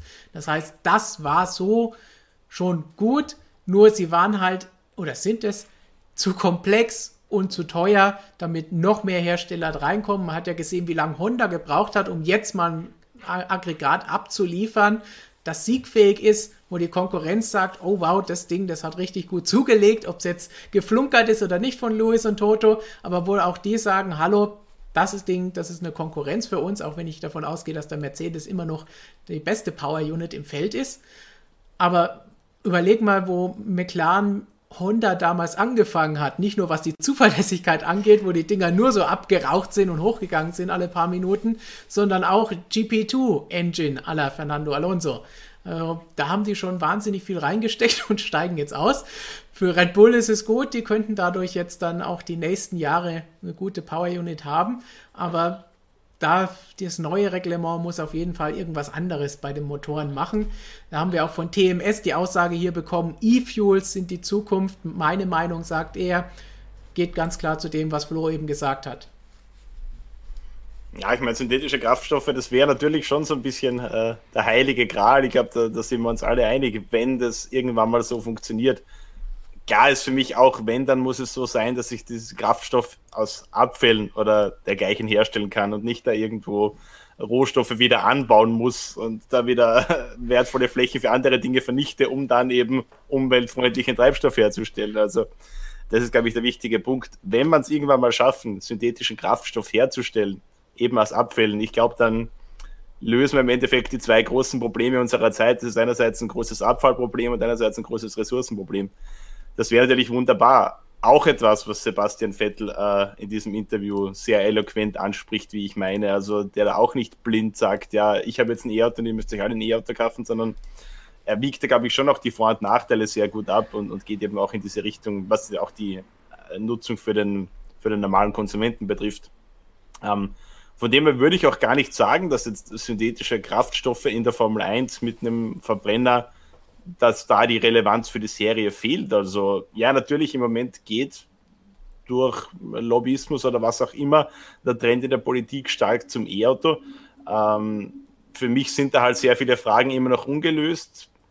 Ich habe so meine Zweifel, ob das für die große Masse funktionieren wird. Lasse mich gerne eines Besseren belehren, aber ich habe diese Zweifel. Und ich könnte mir schon gut vorstellen, dass wir in ein paar Jahren draufkommen, hm, vielleicht ist synthetische Kraftstoff doch die bessere Lösung. Und wenn der dann in der Formel 1 auch verwendet wird, na, dann ist wunderbar. Dann haben wir ein ein geiles Produkt für den Fan. Dann haben wir coole Motoren, die vielleicht auch noch was gingen. Und gleichzeitig bis Serienrelevanz. Na, was wollen wir mehr? Ja, und wie Vettel auch in dem Interview dann anmerkt, vielleicht braucht man ja auch mehrere Lösungsansätze und verschiedene Optionen und kann nicht nur auf eine Sache setzen, weil wie willst du in jedem Land weltweit jetzt plötzlich die Infrastruktur zum Aufladen von E-Autos haben? Wo soll die herkommen? Ja. Wer soll die bezahlen? Wie soll das funktionieren? Du brauchst Alternativen zu den Alternativen. Ja, also erstmal kannst du das nicht abschaffen, was sich jetzt seit, ja, seit einem Jahrhundert, wenn man so will, der Verbrenner etabliert hat. Ich meine, der hat die Welt mobilisiert, den kannst du jetzt nicht von heute auf morgen austauschen gegen E-Mobilität. Ähm, das ist ja selbst bei uns in der westlichen Welt, in, den entwickelten Ländern schon ein Problem, ähm, dass das E-Auto das dann den Platz vom, vom Verbrenner einnimmt. Ich meine, in der Zukunft, dass es dann irgendwie einen Mix gibt, dass du halt für Kurzstrecken im Stadtbereich, dass man da mit Elektroautos fährt, das, das kann ich mir gut vorstellen, dass es auch, auch funktioniert auch vom Konzept her. Ähm, aber natürlich, weil die Reichweiten und allerlei und auch die ganzen, die Ladezeiten und so weiter für Leute, die irgendwo äh, Transportwesen unterwegs sind und so weiter, ist das alles nicht, ähm, noch lange nicht optimal. So. Und dementsprechend denke ich auch, dass in der Zukunft eine Mischung aus Elektromobilität und synthetischen Treibstoffen oder halt Optimierung des, ähm, des Verbrenners, die man auch immer noch weiter treiben kann. Ich meine, Viele Hersteller hören jetzt auf, zu denen zu entwickeln, was ich für einen Fehler halte. Ähm, dann auch mehr in die Richtung zu machen, dass man halt später von beiden das Beste hat, sozusagen. So, das war jetzt unser umfangreicher Exkurs zum Thema Umweltschutz im Motorsport allgemein nicht nur in der Formel 1 und nicht nur auf Sebastian Vettel bezogen. Und wie wir sehen, es gibt da durchaus jede Menge Dinge, die wir auch eben gefunden haben, vom Rennkalender über die Motorhomes bis hin zum Kraftstoff, die, die man angehen kann. Und da finde ich es auch gut, wenn die angesprochen werden von einem der Fahrer und es eben nicht von irgendjemandem Außenstehenden kommt, weil dann kann das auch innerhalb der Formel 1 schnell einfach mal abgetan werden. Ja, das erzählt jetzt hier der Flo, aber was weiß der Flo schon, der hat ja keine Ahnung. Aber ein Rennfahrer, der in diesem Kreis drin ist, da sieht das Ganze natürlich schon mal ein bisschen anders aus. Da denken Sie dann vielleicht eher nochmal drüber nach. Und ihr habt uns auch noch ein paar Meinungen dazu geschickt. Von Lea kam zum Beispiel, ich verstehe nicht, warum alle Sepp haten. Seine Meinung, er zwingt sie niemanden auf, denkt an die Zukunft für uns jungen Menschengeneration. Er hat recht. Ja, also ich muss jetzt auch sagen, ganz unabhängig davon, ob man jetzt seine politische Meinung teilt, ob man jetzt die Grünen als Partei gut findet oder schlecht findet, aber also ich habe jetzt auch meine politische Meinung, aber wenn jetzt ein, wenn ich jetzt einen Menschen treffe und der gibt kund, dass er eine politische Partei, die eben in dem demokratischen Spektrum, das es hier in Österreich oder in dem Fall in Deutschland gibt, die da drinnen ist, ja, dann akzeptiere das. Das ist seine Meinung. Das macht ihn deswegen nicht zu einem besseren oder schlechteren Menschen. Dann habe ich vielleicht unterschiedliche Standpunkte. Ja. Aber deswegen kann man sich trotzdem auf gewisse Dinge einigen. Und was ich da heute teilweise gelesen habe, da wo Menschen äh, Sebastian Fentel die jahrelange Fanschaft kündigen, weil er jetzt die Grünen wählt. Also äh, finde ich ein bisschen bizarr. Ich glaube, es würde manchen Leuten gut tun, sich mal ein bisschen aus ihrer Filterblase rauszunehmen und vielleicht mal mit Menschen zu sprechen, die andere politische Ansichten haben. Das kann manchmal ganz erfrischend sein. Es wird deshalb nicht die eigene Meinung abgewertet, sondern man lernt vielleicht was dazu und sieht vielleicht manche Dinge mal aus einem anderen Standpunkt.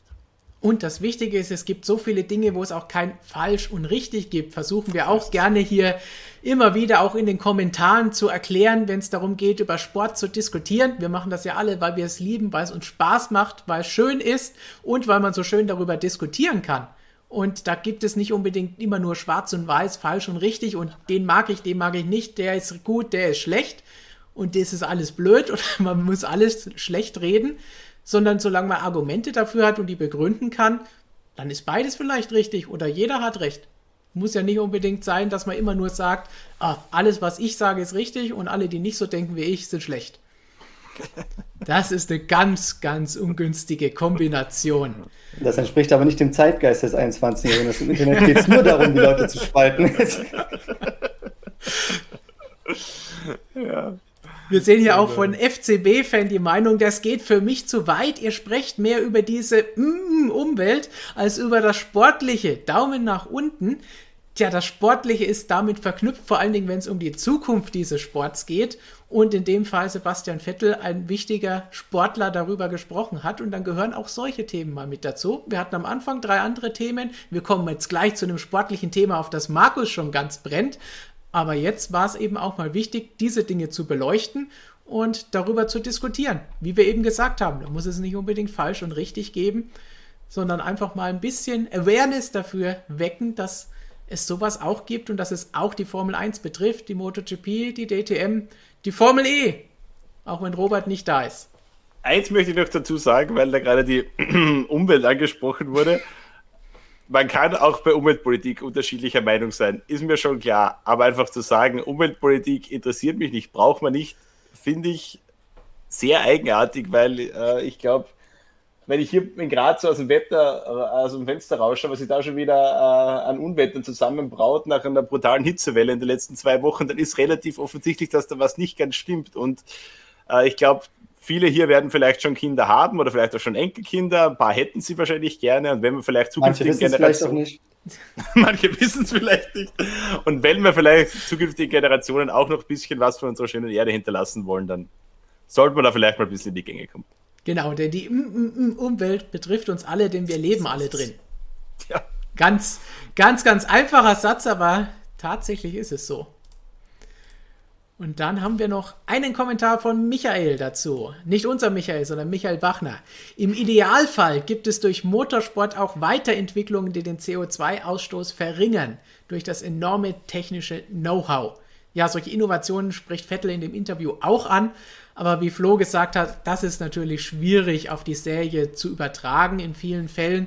Aber klar, es wurden in der Formel 1 schon viele Dinge entwickelt, die heute auch in Autos drin sind. Nicht so viel, wie es vielleicht manche Hersteller gerne hätten oder da mit ihren Innovationsaussagen und Technologietransfer sagen möchten und damit PR betreiben möchten. Aber das gibt es natürlich auch und wer weiß, vielleicht kommt da auch was in die Richtung. Ja, ich meine, früher waren es ja hauptsächlich Sicherheitsaspekte, also ja. auch Antriebskonzepte, aber hauptsächlich Sicherheits, äh, sicherheitsrelevante Systeme wie ABS-Traktion hat Sepp ja auch in, der, ähm, in, dem, in dem Interview gesagt, dass das natürlich damals, was in der Form 1 als Fahrhilfe gedacht war, um dem Rennfahrer Arbeit abzunehmen, was dann später natürlich auch für die äh, Menschen im Straßenverkehr, deren Sicherheit, äh, ja, zu deren Sicherheit dann eingesetzt wurde. Was die Technologien angeht, wie gesagt, es hängt davon ab, wenn das wenn E-Mobilität hier wirklich die einzige Mobilität ist, die es noch geben soll, dann hat natürlich die Formel 1 nichts beizutragen, so wie sie jetzt ist. Und sie müsste elektrisch werden, was wir alle nicht wollen. ähm, ja, aber wie gesagt, wenn natürlich man zweigleisig weiterfährt und die Verbrenner auch noch eine Chance gibt, dann kann die Formel 1 natürlich da auch trotzdem noch in Zukunft äh, möglicherweise was beitragen. Richard M. meint noch, der DeLorean fuhr damals mit Bananenschalen. Das wäre natürlich ideal, weil da muss man nur 88, 88 Meilen und schon können wir alles wieder richtig setzen oder alles noch schlimmer machen. Vielleicht statt den Hybridsystemen Fluxkompensatoren einbauen. Ja? Das wäre natürlich die, die äh, große Lösung wahrscheinlich, die wir da brauchen. Wäre weniger komplex. ja, wahrscheinlich. Als die MGU K und MGU H, über die Michael sich ja auch immer gerne sehr amüsiert. Vor allem kann man dann einfach in der Zeit zurückreisen und macht dann in den 80ern nochmal Action und dann betrifft dann die ganze Scheiße heute auch gar nicht mehr. Das ist eigentlich das Allerbeste. Du fährst einfach zurück, dann fahren wir einfach in den 80er, 90ern Rennen, haben auch kein Tempolimit in der Box und machen, was wir wollen. Und wenn was in die Hose geht, gehen wir einfach nochmal zurück.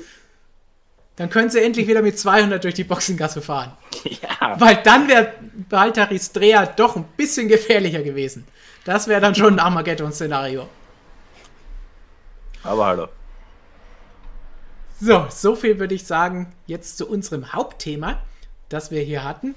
Und dann machen wir doch mal weiter mit etwas, auf das Markus sich sehr freut. Denn uh. neun MotoGP-Rennen liegen jetzt schon hinter uns. 19 werden es hoffentlich in dieser Saison werden. Das heißt, es ist quasi Halbzeit. Rein rechnerisch, mathematisch noch nicht ganz. Ein halbes Rennwochenende braucht man noch, aber wir sagen jetzt Halbzeit, denn es ist auch Sommerpause in der MotoGP. Während die Formel 1 gerade den Doubleheader in Österreich abschließt, startet die MotoGP dann mit einem Doubleheader in Spielberg im August wieder durch. Und vorher verrät uns Markus jetzt drei Gewinner und drei Verlierer der bisherigen Saison. Womit soll ich beginnen? Dürft ihr raussuchen. Wir wollen ja positiv sein, also mit den Gewinnern. Vor allem mit den Gewinnern. Ja, natürlich, großer Gewinner, der ist ganz logisch, der liegt auf der Hand, das ist unser WM-Leader Fabio Quattraro. Wenn wir schon den WM-Stand eingeblendet haben, dann ist auch offensichtlich, warum er ein großer Gewinner ist, denn im Vorjahr war er schon schnell, er war von zwei Jahren schon schnell, aber er hat immer extreme Leistungsschwankungen drinnen gehabt. Und wenn wir uns das jetzt hier ansehen, okay, das erste Rennen der Saisonauftakt in Katar, das war nicht der Renner, dann haben wir zwei Siege, zweites Katar-Rennen, Portimao, okay, dann nur drei Punkte in Jerez, aber das war ein Armbandproblem, dann musste sich nachher operieren lassen, das kann man jetzt nicht direkt vorwerfen. Le Mans, ein guter dritter Platz in seinem ersten Flag-to-Flag-Rennen überhaupt. Sieg in Mugello auf einer Strecke, die Yamaha in den letzten Jahren gar nicht entgegengekommen ist. Zehn Punkte in Barcelona, da gab es den legendären Lederkombit-Effekt, kann man ihm jetzt auch nicht direkt vorwerfen. Ein guter dritter Platz am Sachsenring auf einer Strecke, auf der die Yamaha in diesem Jahr gar nicht funktioniert hat. Und der Sieg in Asten, also das ist, abgesehen von dem Saisonauftakt in Katar, der wirklich nicht so gut für ihn gelaufen ist, eine fast makellose Saison, würde ich sagen. Also diese Konstanz in der derart ausgeglichenen MotoGP 2021, das ist ganz großartig, was Fabio Quartararo aktuell leistet bei Yamaha. Dementsprechend geht er mit 34 Punkten Vorsprung in die, in die Sommerpause. Wird nur ganz, ganz schwer zu schlagen sein diese Saison. Also Fabio Quartararo im Vergleich zum Vorjahr, das sehr viele Ups und Downs hat, auf jeden Fall eine, eine große Steigerung von dem ohnehin schon hohen Niveau nochmal. Also Fabio Quartararo ein ganz klarer Gewinner der ersten Saisonhälfte. Dann bleiben wir vielleicht gleich im Yamaha-Team, aber wechseln auf die Verliererseite. Und da haben wir einen gewissen Mary Quinales. Äh, Mary Quinales ist eine Figur, die ich so in mittlerweile über 20 Jahren, die ich die Motorrad-Weltmeisterschaft verfolge, noch nicht gesehen habe. Also wirklich ein Fahrer, der an seinen besten Tagen brillant und unschlagbar sein kann und aber an seinen schlechten Tagen dermaßen von der Rolle sein kann und dermaßen neben der Spur, das habe ich noch nicht erlebt. Ähm, ja, Geendet hat es jetzt in dieser Trennung von Yamaha. Der Vertrag wird nicht erfüllt. Im kommenden Jahr wird American Yaris nicht mehr bei Yamaha fahren. Äh, der Wechsel zu Aprilia gilt als fix. Wir warten dann nur noch auf die Bekanntgabe eigentlich. Ja, von Yamaha zu Aprilia wechseln, okay, ein Tapetenwechsel tut ihm zwar wahrscheinlich gut, aber wenn man sich jetzt mal die nackten Zahlen ansieht, dann ist die Yamaha halt doch das deutlich bessere Motorrad, weil um da den ersten ähm, Aprilia-Fahrer in der Fahrer-WM zu finden, müssen wir auf Platz 8 runter scrollen zu Aleix Spargaro. Ob das jetzt eine sportliche Verbesserung ist, lasse ich mal jeden selbst überraschen, äh, äh, zu beurteilen. Also American Yades äh, für mich ganz klar ein Verlierer der ersten Saisonhälfte. Dann kommen wir wieder auf die Siegerseite. Äh, ein ganz klarer Sieger, Marc Marquez. Auch wenn es in der WM jetzt noch nicht so rosig aussieht, mit äh, drei DNFs da in Serie, in Le Mans, in Mugello und in Barcelona. Aber die letzten zwei Rennwochenenden, würde ich sagen, haben schon gezeigt, dass es für Marc Marquez wieder ganz klar bergauf geht. Gar nicht so sehr der Sieg am Sachsenring, weil der Sachsenring eine sehr besondere Rennstrecke ist, äh, mit den vielen Linkskurven, die Marc Marquez eben aufgrund seiner Verletzung am rechten Arm einfach momentan mehr entgegenkommen. Ähm, der ist für mich gar nicht zu entscheiden, sondern wirklich das Rennen jetzt in Assen, wo er nach einem absolut miesen Qualifying wirklich ein bärenstarkes Rennen gefahren ist, vor allem in den ersten Runden wirklich wie in, in den alten Zeiten, der durch das Feld gepflügt ist, auf einer körperlich sehr, sehr anstrengenden Strecke wie Assen mit hohen Geschwindigkeiten, mit vielen Richtungswechseln, da wirklich ein sauberes Rennen fahren konnte. Äh, jetzt gibt es fünf Wochen Sommerpause, in denen er richtig gut regenerieren kann. Also ich könnte mir vorstellen, dass in der zweiten Saison der schon wieder einiges geht für Marc Marquez. Äh, und das ist einfach schön zu sehen, äh, nachdem wir vor ja, einigen Monaten nicht mal mehr wussten, ob er jemals wieder MotoGP fahren wird, wo nicht mal klar war, ob dieser Arm jemals wieder im Alltag für ihn normal funktionieren wird. ist es einfach schön zu sehen, so einen großartigen Fahrer wie Marc Marquez, wie auch immer man jetzt ihm stehen mag, da wieder in dieser Rolle zu sehen. Also auch er für mich ein ganz klarer Sieger der ersten Saisonhälfte. Dann kommen wir zu einem Verlierer, ähm, den ich unbedingt jetzt erwähnen muss eigentlich, weil es der WM-Tipp von Michael war, von meinem lieben Kollegen. Alex Rins, den finden wir auf Platz 14 in der Gesamtwertung wieder. Äh, Alex Rins geht für mich so ein bisschen in die Richtung von Mary Quinales. Ähm, mit dem Unterschied, dass Alex Rins eigentlich fast immer schnell ist, aber relativ selten ins Ziel kommt dabei. aber ich sehe bei beiden irgendwie Probleme, was die, was die mentale Stärke angeht. Uh, Alex Rins wirkt für mich teilweise ein bisschen, ich weiß gar nicht, wie ich jetzt das elegant formulieren soll, ohne ihn zu beleidigen, ein bisschen neben der Spur einfach so ein bisschen abwesend, so als würde das alles irgendwie gar nicht tangieren. So, ja, habe ich halt das Motorrad dreimal in Folge im Rennen weggeworfen. Ja, mein, nächstes Wochenende ist eh wieder ein Rennen. Also äh, wirklich kurios, vor allem nachdem ich eigentlich in der Vorsaison gedacht hatte, dass er diese Sturzanfälligkeit ein bisschen abgelegt hat, weil er vorher ist wirklich eine gute Saison gefahren. Aber in diesem Jahr einfach wieder äh, leider der alte Alex Rins dann in Barcelona noch dieser unfassbar dämliche Zwischenfall, wo er am Donnerstag mit dem Fahrrad um die Strecke fährt, dabei eine WhatsApp schreibt und dann in einen Truck der Dorna äh, da reinrattert mit dem Rennrad, der auf der Strecke geparkt ist. Also äh, dann auch noch anschließend in der Medienrunde bekannt gibt, naja, es ist ja nicht so schlimm, weil beim Autofahren textet er ja auch ständig. Also die, diese Aussagen, das war schon, äh, das war fast der absolute Tiefpunkt wahrscheinlich in dieser Saison. Also Alex Rins, ein ganz klarer Verlierer, der sollte vielleicht auch mal ein bisschen äh, einen mentalen Reset machen. Ja. Äh, dritter und letzter großer Gewinner äh, der ersten Saisonhälfte für mich Joan Sarko. Platz 2 in der WM sorgt er für eine französische Doppelführung. Äh, vor allem großer Gewinner deshalb, wenn man sich zurückerinnert, wo der vor ja, ziemlich genau zwei Jahren gestanden ist.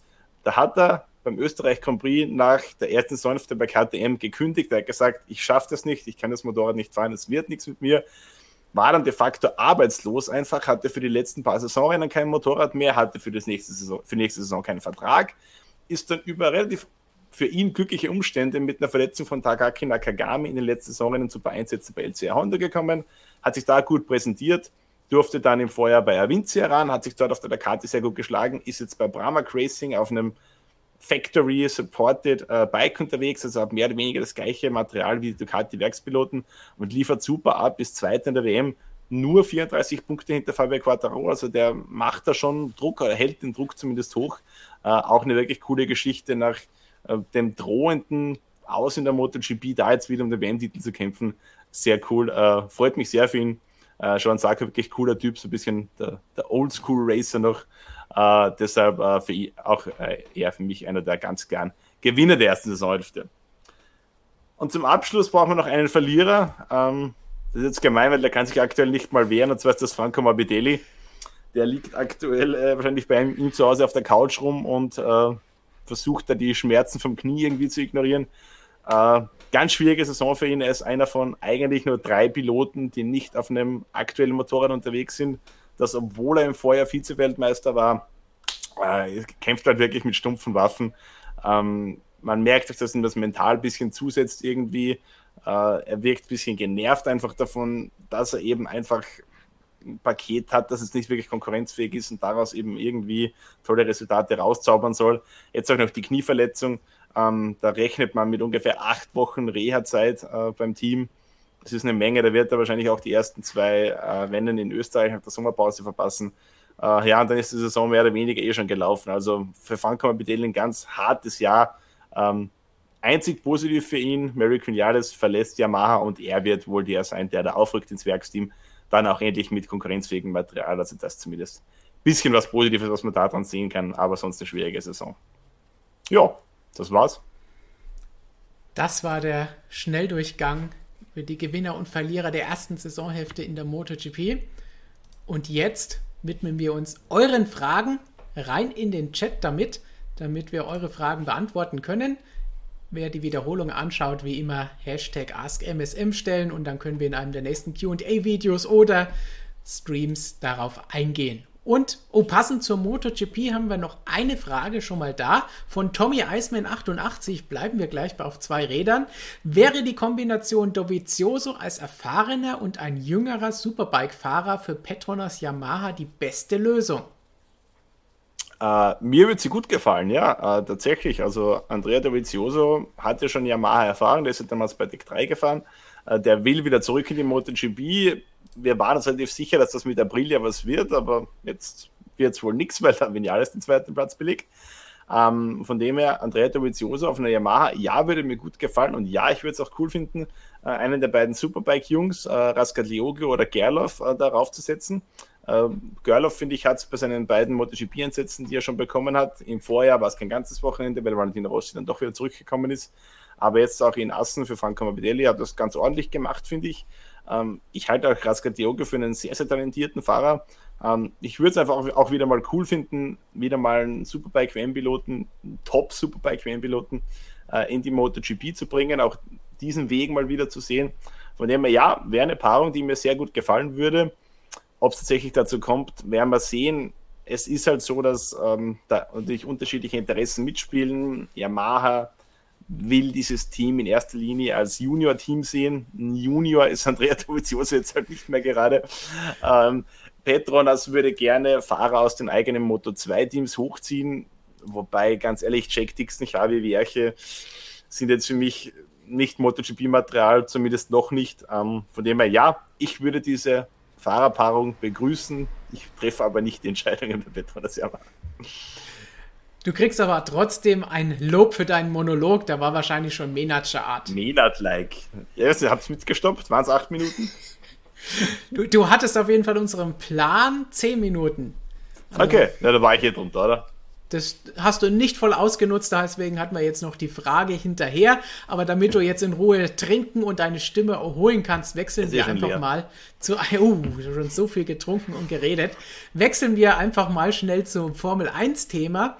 Flo, wir haben am vergangenen Sonntag nach dem Rennen im Stream ja schon einen Mini-Ausblick auf Spielberg 2 geworfen, jetzt den großen Preis von Österreich. Gleiche Strecke, nicht verkehrt herum befahren, auch wenn Red Bull das gerne gehabt hätte. Wir haben ein Video dazu, das Christian für euch aufgenommen hat, sondern Jonas, XYZ, hoffentlich nicht unser Jonas, fragt, wie schätzt ihr das Kräfteverhältnis für das kommende Formel 1 Rennen ein? Da wird sich nicht viel ändern. Ich meine, das, woher auch? Es ist dieselbe Rennstrecke, auf der wir fahren. Ähm, es gibt weichere Reifen, natürlich, eine Stufe weicher, äh, was natürlich einen Unterschied machen kann. Aber letztendlich jetzt in der einen Woche auch, die dazwischen liegt. Und wir sind jetzt auch, letztes Jahr sind wir auch zweimal in Österreich gefahren, aber da war es natürlich so, dass das die ersten beiden Saisonrennen waren. Das erste Rennen eh ein bisschen chaotisch war und dann gab es ja da auch, soll ich sagen, mehr auszusortieren noch nach so einem Saisonauftakt. Aber jetzt sind wir mitten in der Saison drin. Also wir sind alle relativ, ähm, wie soll ich sagen, schon relativ weit fortgeschritten, die Teams in dieser Saison jetzt zum ersten Rennen nach Österreich gekommen. Dementsprechend werden jetzt, glaube ich, nicht die allergrößten Einschnitte zum zweiten Rennen sehen. Was aber nicht heißt, dass das nicht anders ausgehen kann, weil wie gesagt, wir haben die weicheren Reifen. Es können also auch andere, kann auf andere Strategien hinauslaufen, dass man eventuell zwei Stoppstrategien im Rennen hat. Und natürlich kann auch das Wetter eine Rolle spielen, wenn es regnet. Also es kann definitiv ein ganz anderes Rennen trotzdem werden. Aber das Kräfteverhältnis, ich schätze Red Bull weiterhin vor Mercedes ein und ich glaube auch nicht, dass da irgendwo, wie soll ich sagen, dass sich dahinter viel tun wird. Ähm, McLaren und Ferrari sind nach wie vor die ersten Verfolger und so an dem Kräfteverhältnis, da wird sich da nichts ändern. Genau. Wie gesagt, Regen kann es immer spannend machen. Wir haben es letztes Jahr gesehen. In Spielberg hatten wir Regen an einem Rennwochenende und zwar was anderes. Wir haben es auch in Silverstone letztes Jahr gesehen, wo es auch im Rennen dann Chaos und anders abgelaufen ist mit anderen Reifen und anderem Wetter. Das heißt, da gibt es natürlich Möglichkeiten und Gründe auch am Wochenende einzuschalten und bei uns das Ganze nachzulesen. Das heißt, es ist nicht fix, dass das genauso ausgeht wie am letzten Wochenende. Und wie gesagt, ein bisschen enger, wenn es nur zusammenkommt wie bei den ersten paar Rennen, dann kann es schon spannender werden. Wenn die zwei Zehntel pro Runde sich aufaddieren, die Red Bull Vorsprung hatte, dann kommt natürlich sowas raus, wo er am Ende Verstappen 15 Sekunden vor Hamilton liegt. Aber wenn das ein bisschen anders aussieht und Mercedes vielleicht im Rennen die Setup-Herangehensweise wieder zurückändert zu dem, was sie vorher hatten, nachdem sie diesmal am Freitag herumexperimentiert haben und jetzt im Qualifying was anders gemacht haben, vielleicht dadurch ein bisschen näher dran waren, aber dadurch im Rennen vielleicht nicht mehr so gut waren. Vielleicht geht man dann wieder zurück, sagt Qualifying, okay, haben wir keine Chance, aber dafür sind wir im Rennen vielleicht konkurrenzfähiger und wieder besser und gehen auch anders mit den Reifen um. Also es gibt jede Menge Fragezeichen und Dinge, auf die wir uns freuen können. Und dann gilt unser üblicher Begriff, den wir bislang heute noch kein einziges Mal verwendet haben, abwarten. Immer schon abwarten abwarten und schauen, was im Training, im Qualifying und dann natürlich im Rennen herauskommt. Bleiben wir gleich beim Thema Mercedes.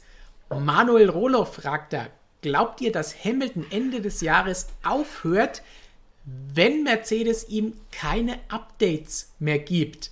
Da müssen wir, glaube ich, vielleicht vorher noch mal ganz kurz diese ganze Update-Geschichte erklären. Denn Mercedes oder Toto Wolf hat am Wochenende ganz klar gesagt, sie werden dieses Auto nicht mehr in den Windkanal stellen, sie werden keine neuen aerodynamischen Teile jetzt, nachdem sie sehen, sie sind noch weiter im Rückstand geraten, nachdem Red Bull nachgelegt hat. Deswegen werden sie jetzt nicht nochmal für 2021 neu entwickeln und neue Dinge ausprobieren, neue Flügel machen, die sie jetzt anschmeißen und erforschen.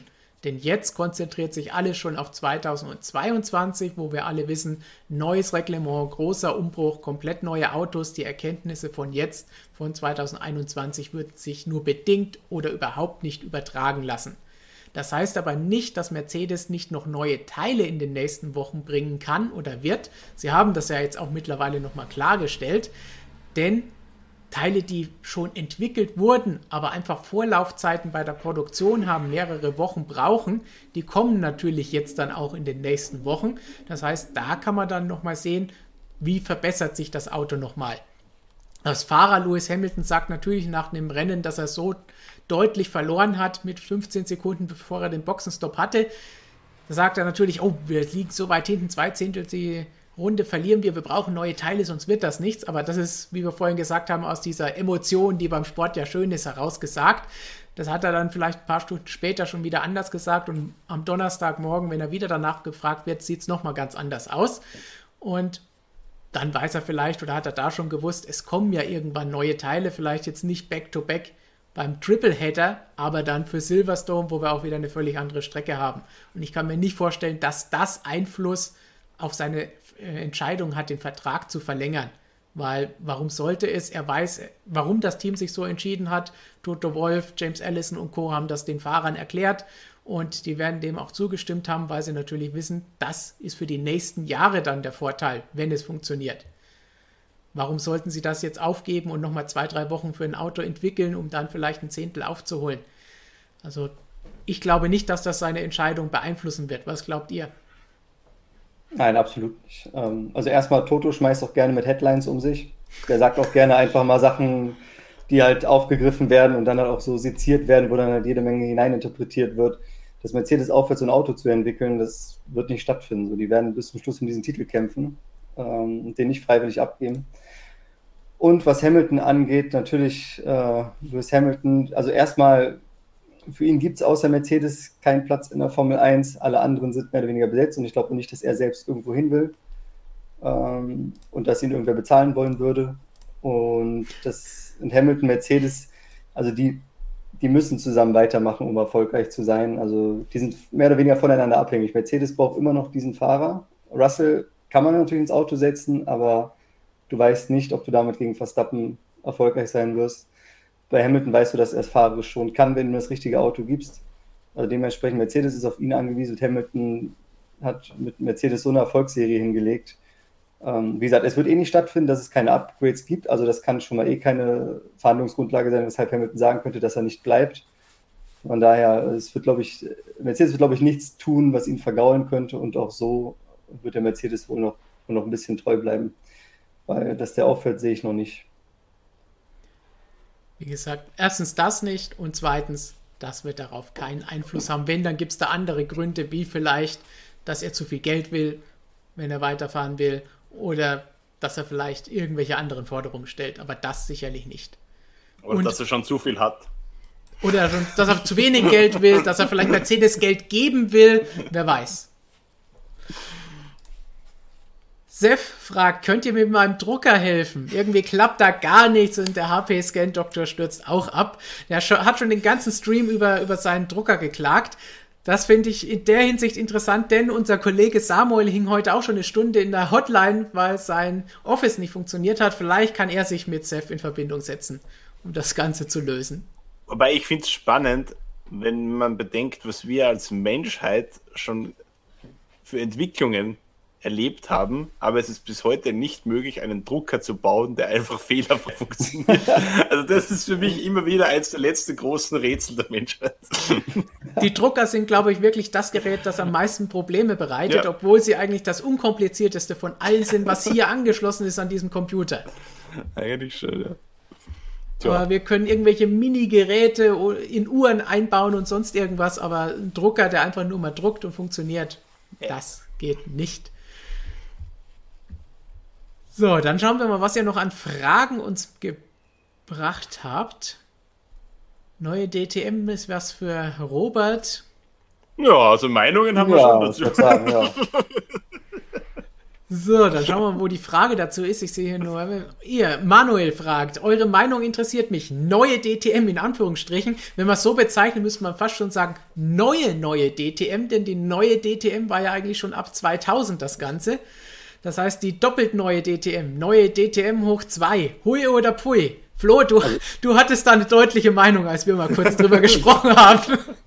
Also ich, ich nenne es die letzte DTM, weil ich glaube, danach, danach kommt, danach kommt, glaube ich, nichts mehr. Also, ich meine, man muss ja ehrlich sein, ne? die haben ihr ursprüngliches Konzept haben die halt schon vor langer Zeit vor die Wand gefahren. Es war halt nicht erfolgreich, ist wieder zu teuer geworden. Sie haben den Fehler gemacht, den sie damals in der ersten DTM gemacht haben, dann später mit der ITC, wo die Autos halt völlig überzüchtet waren, die Leute auch keinen Bezug mehr dazu herstellen konnten. Es war zu teuer.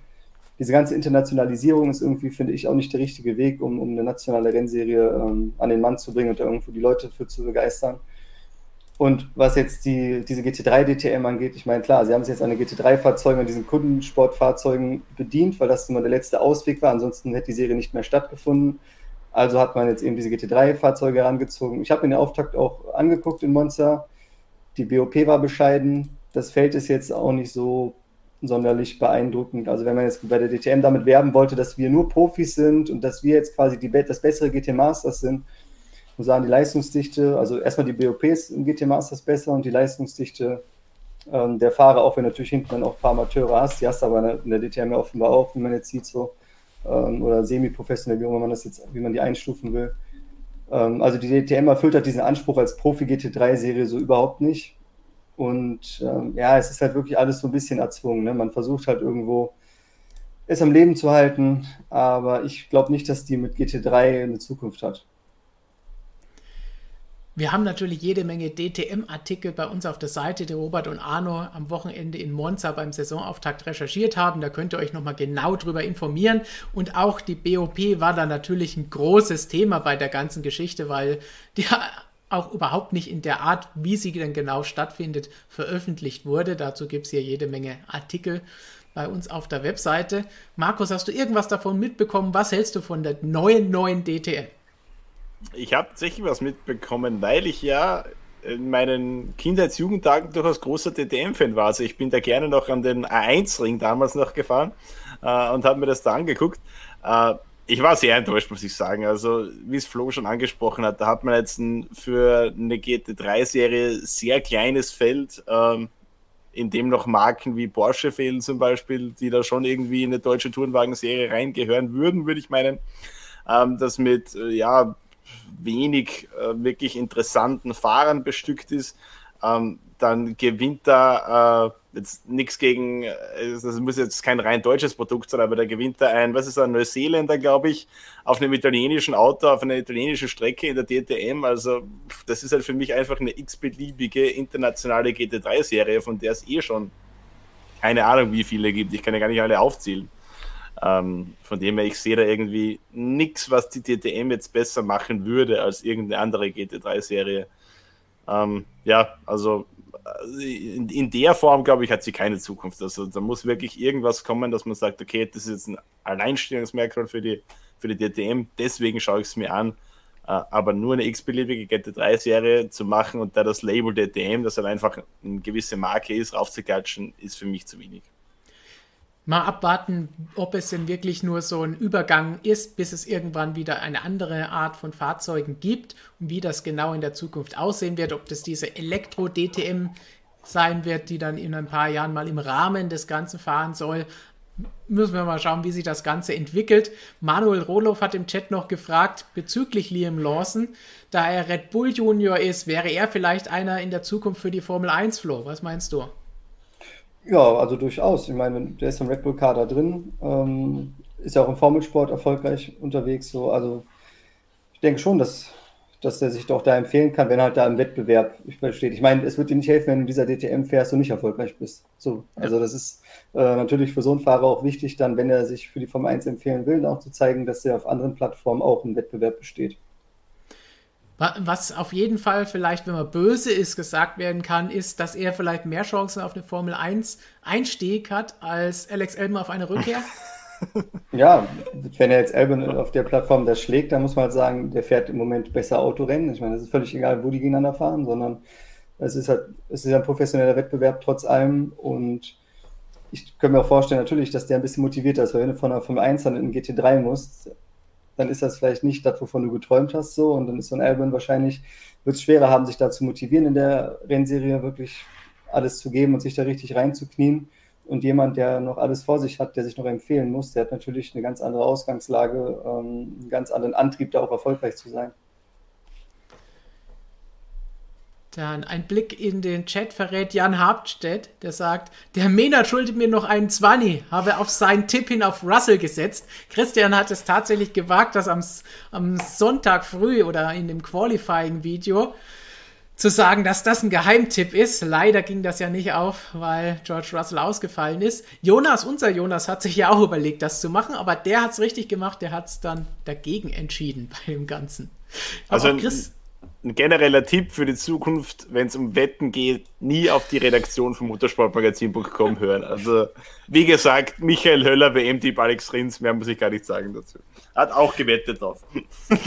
Ich habe Christian diese Frage auch gerade eben noch äh, schnell geschickt. Er, er hat nur mit einem lachenden Smiley geantwortet. Ja, der treibt da unsere User in den Ruin und macht sich auch noch lustig drüber. Also, das ist ja das Allerbeste hier. Dann die nächste Frage. Michael Atzmüller hat Fragen. Wie sehr hat sich Mercedes verpokert? Was ist los bei McLaren? Gleich zwei Fragen zum Preis von einer. Ich, ich verstehe sie beide nicht. Wo hat sich Mercedes denn, wo hat sich, wo hat sich Mercedes denn verpokert? Ich meine, die sind doch in der WM immer noch vorne dran. Es ist ja noch nichts, nichts passiert. Äh, sie hätten ja auch in Frankreich auch gewinnen können. Also das war jetzt, ist jetzt gerade mal zwei Wochen her, dass die mehr oder weniger doch schon, schon auch siegfähig waren. Von daher verpokert hat sich Mercedes, glaube ich, zum jetzigen Zeitpunkt noch gar nicht. Äh, was bei McLaren los ist, die sind einfach gut. ja, der Kollege Ricciardo hat natürlich so ein paar Probleme, sich ans Auto zu gewöhnen. Ne? Der ist ein bisschen von der Rolle im Moment. Äh, aber da ist auch nicht ausgeschlossen, dass der die Kurve noch kriegt. Aber McLaren an sich als Team ist eigentlich perfekt aufgestellt, hat mit Lando Norris ein super, super Zugpferd äh, vorm Karren, der wirklich alles rausholt. Jedes Ergebnis maximiert, halt in bester Alonso-Manier. Also McLaren steht sehr, sehr gut da. Und um auf die Mercedes-Frage zurückzukommen mit Verpoker, das Einzige, was ich mir jetzt noch vorstellen könnte, wäre in die Richtung zu gehen mit dieses Jahr oder nächstes Jahr, was wird priorisiert? Das können wir aber weder am Ende dieses Jahres, maximal nächstes Jahr beantworten, vielleicht aber auch erst in zwei, drei, vier Jahren, weil dann wird sich zeigen, ob sie ihr Auto jetzt für 2022 und danach so viel besser entwickelt haben, dass sie wieder so eine Serie starten wie 2014. Weil dann war es richtig, selbst wenn sie dieses Jahr nicht Weltmeister werden.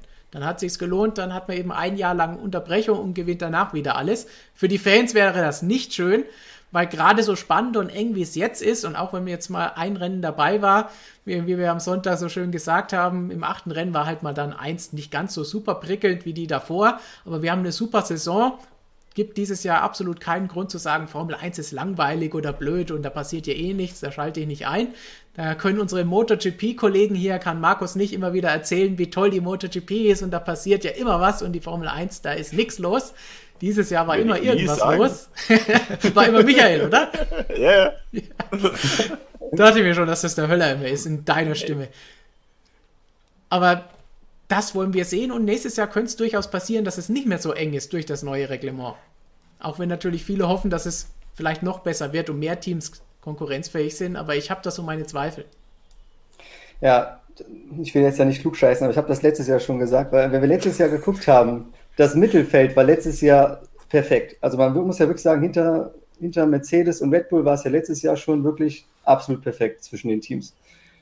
Und da hatte ich letztes Jahr schon den Gedanken, den wahrscheinlich auch viele gehabt haben, naja, eigentlich ist das stabile Reglement ist eigentlich gut. Das Einzige, was du jetzt noch schaffen müsstest, ist, dass du die, die vorne sind, so ein kleines Stück ans Mittelfeld ranholst. Nicht mal unbedingt, dass das Mittelfeld aufholt, sondern dass man sie irgendwie zusammenbringt. Und jetzt ist es ja schon so in die Richtung gegangen, weil man hat ja offenbar Mercedes und Red Bull erstmal zusammengebracht da vorne, was gut ist. Dann das Mittelfeld dahinter ist auch näher dran als vorher. Die sind immer zwar noch nicht auf Augenhöhe, aber sie sind näher dran als in der Vergangenheit, die Mittelfeldteams. Und sie sind immer noch kompakt zusammen. Und du hast eigentlich so mit die höchste Leistungsdichte, die ich der Formel 1, glaube ich, fast jemals gesehen habe, oder mit die höchste. Und wenn du dann ein neues Reglement bringst, kann es natürlich sein, oder ist die Wahrscheinlichkeit hoch, dass du das alles wieder zerstörst und da halt größere Lücken reinreißt. So. Was ich jetzt hier auch im, im Chat passend dazu, zu diesem Kampf um die Spitze auch sehe, Finn sagt, ja, so blöd das klingt, aber langsam wird es sogar langweilig, wenn Verstappen immer die Pole holt und das Rennen gewinnt. Das ist eine Sache, auch wenn viele immer sagen, ah, Hauptsache Hamilton gewinnt nicht, weil er jetzt so viel gewonnen hat die letzten Jahre. Aber muss man auch bedenken, rein neutral betrachtet, wäre es langsam mal wieder an der Zeit für einen Hamilton slash Mercedes-Sieg, damit die Schere an der Spitze in der WM-Wertung, in beiden WM-Wertungen nicht langsam immer weiter aufgeht, weil dann ist die Spannung auch irgendwann raus. Dann haben wir möglicherweise in zehn Rennen das, was wir sonst hatten nach der Sommerpause, ist alles entschieden. Also es wäre nicht schlecht gewesen, wenn er in Baku zum Beispiel zwischendrin mal gewonnen hätte und ein paar Punkte geholt hätte. Nee, das wäre zu viel. Also wenn der jetzt, also wenn der jetzt in Baku diesen Sieg okay, holt, das, da war der Abschnitt. Hat, das ja. ist ja wohl, äh, also, das nee, also so, so, so, nicht, so nicht. Also wenn aber in, er kann in, gewinnen, aber in Spielberg wäre es nicht möglich gewesen. Dann sagen wir Frankreich. Ja, dann hat Frankreich, ja. Ja, klar.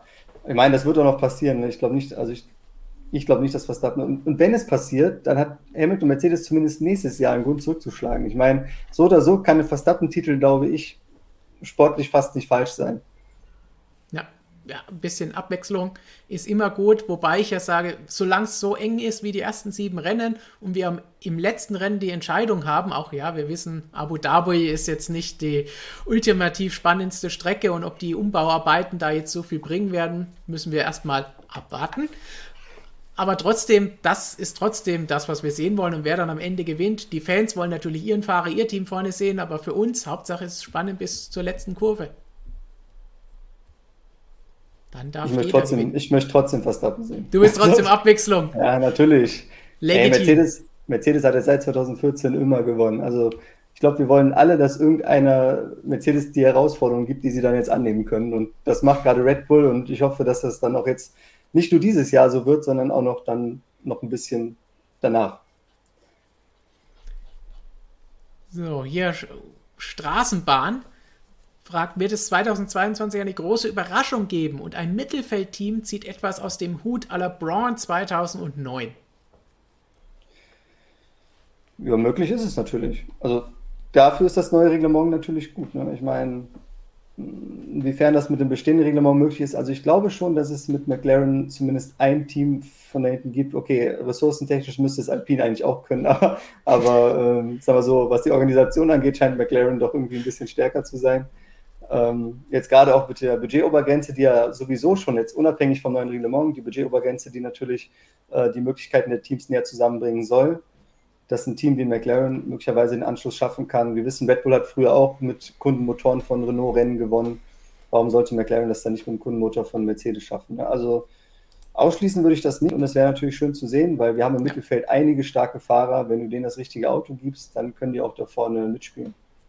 Aber ich glaube, so Braun-Dimensionen, das ist schon sehr unwahrscheinlich, oder? Also ja. Also das war damals schon wirklich sehr krass und ich glaube in dem Formel 1 Reglement, in dem modernen Formel 1 Reglement, das wirklich sehr exakt formuliert ist, also dass man da diese ganz große Lücke findet, um wirklich so einen Riesensprung zu machen. Die letzten Jahre war das nicht möglich. Nächstes Jahr ja. wäre es das vielleicht, aber auch das neue Reglement, da muss man wirklich spitzfindig irgendwas finden, wo die anderen nicht drauf kommen, wie damals diesen Doppeldiffuser von Toyota und von Braun damit da irgendwas in die Richtung geht, dass man dann gleich alles abräumt und das auch noch als Team, das ein paar Wochen vorher erst einen Mercedes-Motor eingebaut hat, weil Honda ausgestiegen ist. Das war schon sehr märchenhaft, das wird es in der Form nicht nochmal geben. Aber äh, möglich, dass irgendjemand einen großen Sprung macht, ist auf jeden Fall. Wen er dann damit überholt oder gegen wen er dann kämpft, das müssen wir mal anschauen, was da passiert. Passend zu diesem Thema nächstes Jahr 2022 von Pizzinho Pizza, da bekommt man richtig Hunger. Boah, Gefühlt ja. war es bisher vor jeder großen technischen Regeländerung so, dass wir den spannendsten WM-Kampf seit Jahren hatten. Und mit dem Jahr danach waren die Verhältnisse auf den Kopf gestellt.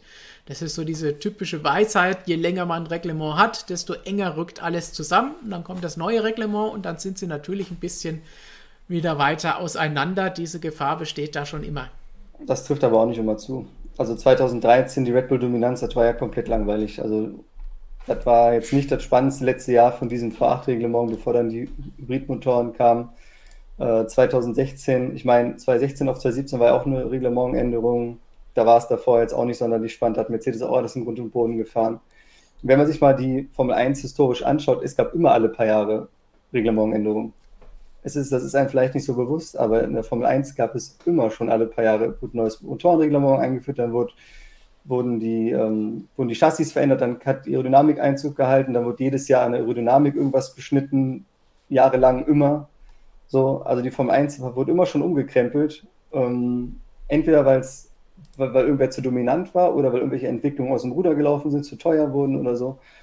Ähm, und das war dann halt nicht immer so, dass das äh, unbedingt in dem Moment einen sehr engen, spannenden Sport kaputt gemacht hat. Also es kann auch sein, dass da eine totale Dominanz war und die ist dann einfach unvermindert weitergegangen, so wie zum Beispiel äh, von der ersten Turbo-Ära dann zurück auf die Sauger. Da war ja McLaren immer noch am Drücker, so in den Jahren 88, 89. Es gibt also auch Hoffnung, dass es nächstes Jahr spannender werden könnte. Noch spannender, als es jetzt schon ist. Moritz sagt zu diesem Jahr, die Schere in der WM-Wertung beträgt derzeit 18 Punkte. Hätten wir noch ein vernünftiges Punktesystem, wären das nicht mal 10. Bis die, diese Schere zu groß wird, dauert es noch. Das heißt einerseits Kritik am Punktesystem, weil es nicht vernünftig ist, aber andererseits gut, denn dadurch kann man schnell auch große Abstände aufholen. Ja, ich, ich, ich habe auch nie, ne, ich habe nie ganz verstanden irgendwie, warum der Abstand äh, in der Formel 1 vom ersten und zweiten Platz sieben Punkte beträgt. Also das war für mich nie logisch irgendwie. Also ich finde, das, das MotoGP-Punkte-Reglement, das folgt einer perfekten Logik irgendwie. Fünf Punkte Unterschied, vier Punkte Unterschied, drei Punkte Unterschied, zwei Punkte Unterschied, ein Punkte Unterschied und dann so weiter. Das ergibt für mich Sinn irgendwie. Die sieben Punkte der Formel 1 finde ich ein bisschen so random gewählt irgendwie immer. Ich weiß ja. gar nicht, wo das herkam, ehrlich gesagt. Hm. Ja, das, ich das glaub, war ich glaub, der Gedanke war, den Sieg aufzuwerten irgendwie so, ja, oder? Ja, wobei das war ja schon die erste ähm, Punktesystemänderung damals, um zu sagen, solche Serien wie von Ferrari und Schumacher sollen verhindert werden, deswegen wird der Sieg aufgewertet. Das war ja die erste Nummer 8, äh, ersten 8 bekommen Punkte und mehr Punkte. Und dann kam ja diese Inflation an Punkten, wie Moritz es jetzt hier. Ich es ihm in den Mund lege. Wobei die Abstände aber dadurch größer geworden sind. Ich habe, früher hast du ja 10 und 8 gehabt für ja. 1 und 2, jetzt hast du 25 und äh, 18. Ja. Und dementsprechend sind das, das dann damals 80 Prozent, jetzt sind es noch 72, die du als Zweiter bekommst. Also. Ja. ja. also von daher, wenn man damals natürlich noch, äh, damals nach damaligem Standardverhältnis, wäre man noch ein bisschen näher dran als heute. Aber 18 Punkte sind schnell weg. Wenn der Verstappen aber so einen Ausfall wie ein Baku und Hamilton verbremst sich dann nicht, dann sind die sofort weg. Also ja das ist immer noch ein gesunder Abstand, wo man, äh, wo es immer noch eng zugeht, dass keiner sich was leisten darf und das immer noch aufzuholen ist. Also sieht eigentlich ganz gut aus im Moment.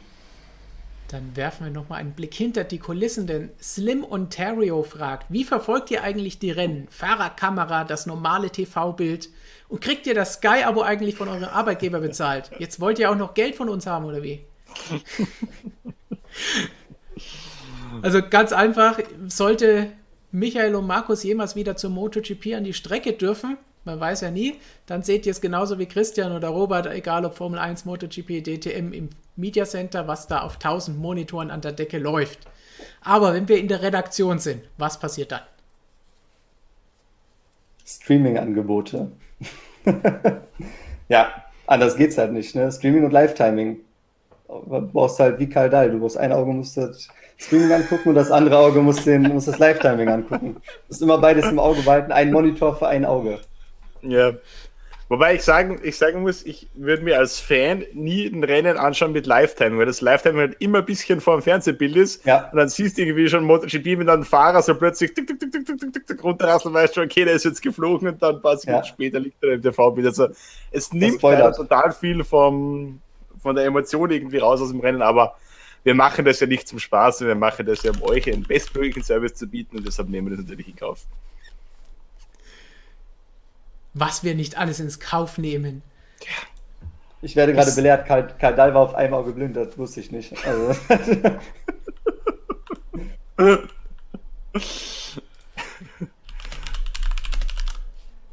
so, was? Danke an Mountain Jay für diese Aufklärung. So, dann haben wir hier eine Frage noch zum Abschluss wo, wo ist er hingelaufen? Von Million D. Ich habe mir gerade mal die neue Strecke für den Russland Grand Prix ab 2023 angeschaut. Wer es noch nicht mitbekommen hat, der Russland Grand Prix zieht um von Sochi auf den Igora Drive. Seltsamer Name, aber eine Rennstrecke gibt es dort, auf der die DTM letztes Jahr eigentlich schon hätte fahren sollen, aber das musste dann Corona-bedingt verschoben werden. Million D weiter. Kann man da überhaupt überholen? Außer Start und Ziel sehe ich da nicht wirklich eine Möglichkeit. Wissen wir denn überhaupt irgendeine Rennstrecke, eine Rennserie, die dort schon mal gefahren ist? Es wäre Ersatzstrecke für Es wäre auch Ersatzstrecke für die MotoGP in diesem Jahr gewesen, wenn es zu Ausfällen gekommen ist. Das war da auch immer offiziell angeführt, ähm, die Ersatzstrecken. Der Egora Drive war eben eine davon. Nur als es dann tatsächlich Ersatz gebraucht hat, ist er plötzlich verschwunden, der Egora Drive. Da wurde der nie mehr erwähnt. Also äh, keine Ahnung, was aktuell genau stand ist auf dieser wunderschönen Rennstrecke. Also ich habe nur mal so einen Drohnenflug darüber gesehen, als die die gebaut haben und dann ähm, für die DTM angekündigt haben, als die DTM noch große Pläne hatte. Äh, als es noch DTM war? Ja, das hat aber nie stattgefunden. So. Ich, weiß, ich weiß nicht, ob die da gefahren sind. Ich glaube nicht. In Moskau sind sie gefahren, oder? Moskau sind sie gefahren. Weißt du? weiß ich, ja, die, Moskau ist DTM gefahren. Die letzte normale DTM-Saison war ja wahrscheinlich 2019. Wahrscheinlich.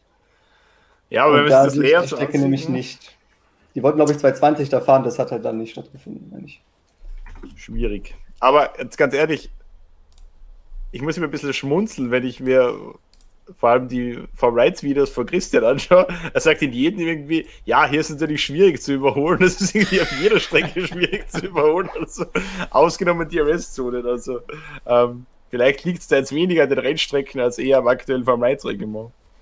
Was ist denn mit dem Kimi-Ring oder wie das heißt da in Finnland? Ja, der ist, also da kannst du froh sein, wenn du mit einem MotoGP-Bike überholen kannst dort. Also.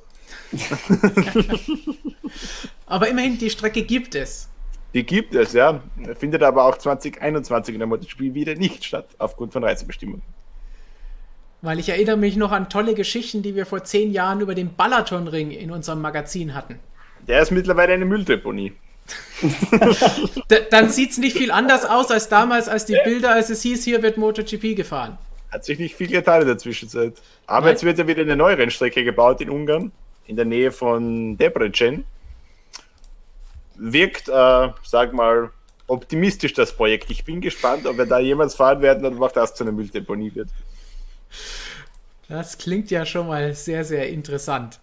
Interessant ist hoffentlich auch, was wir in den nächsten Tagen noch für euch zu bieten haben, denn es wird natürlich zum großen Preis von Österreich jede Menge Artikel auf motorsportmagazin.com auf unserer Webseite geben und natürlich auch hier Videos.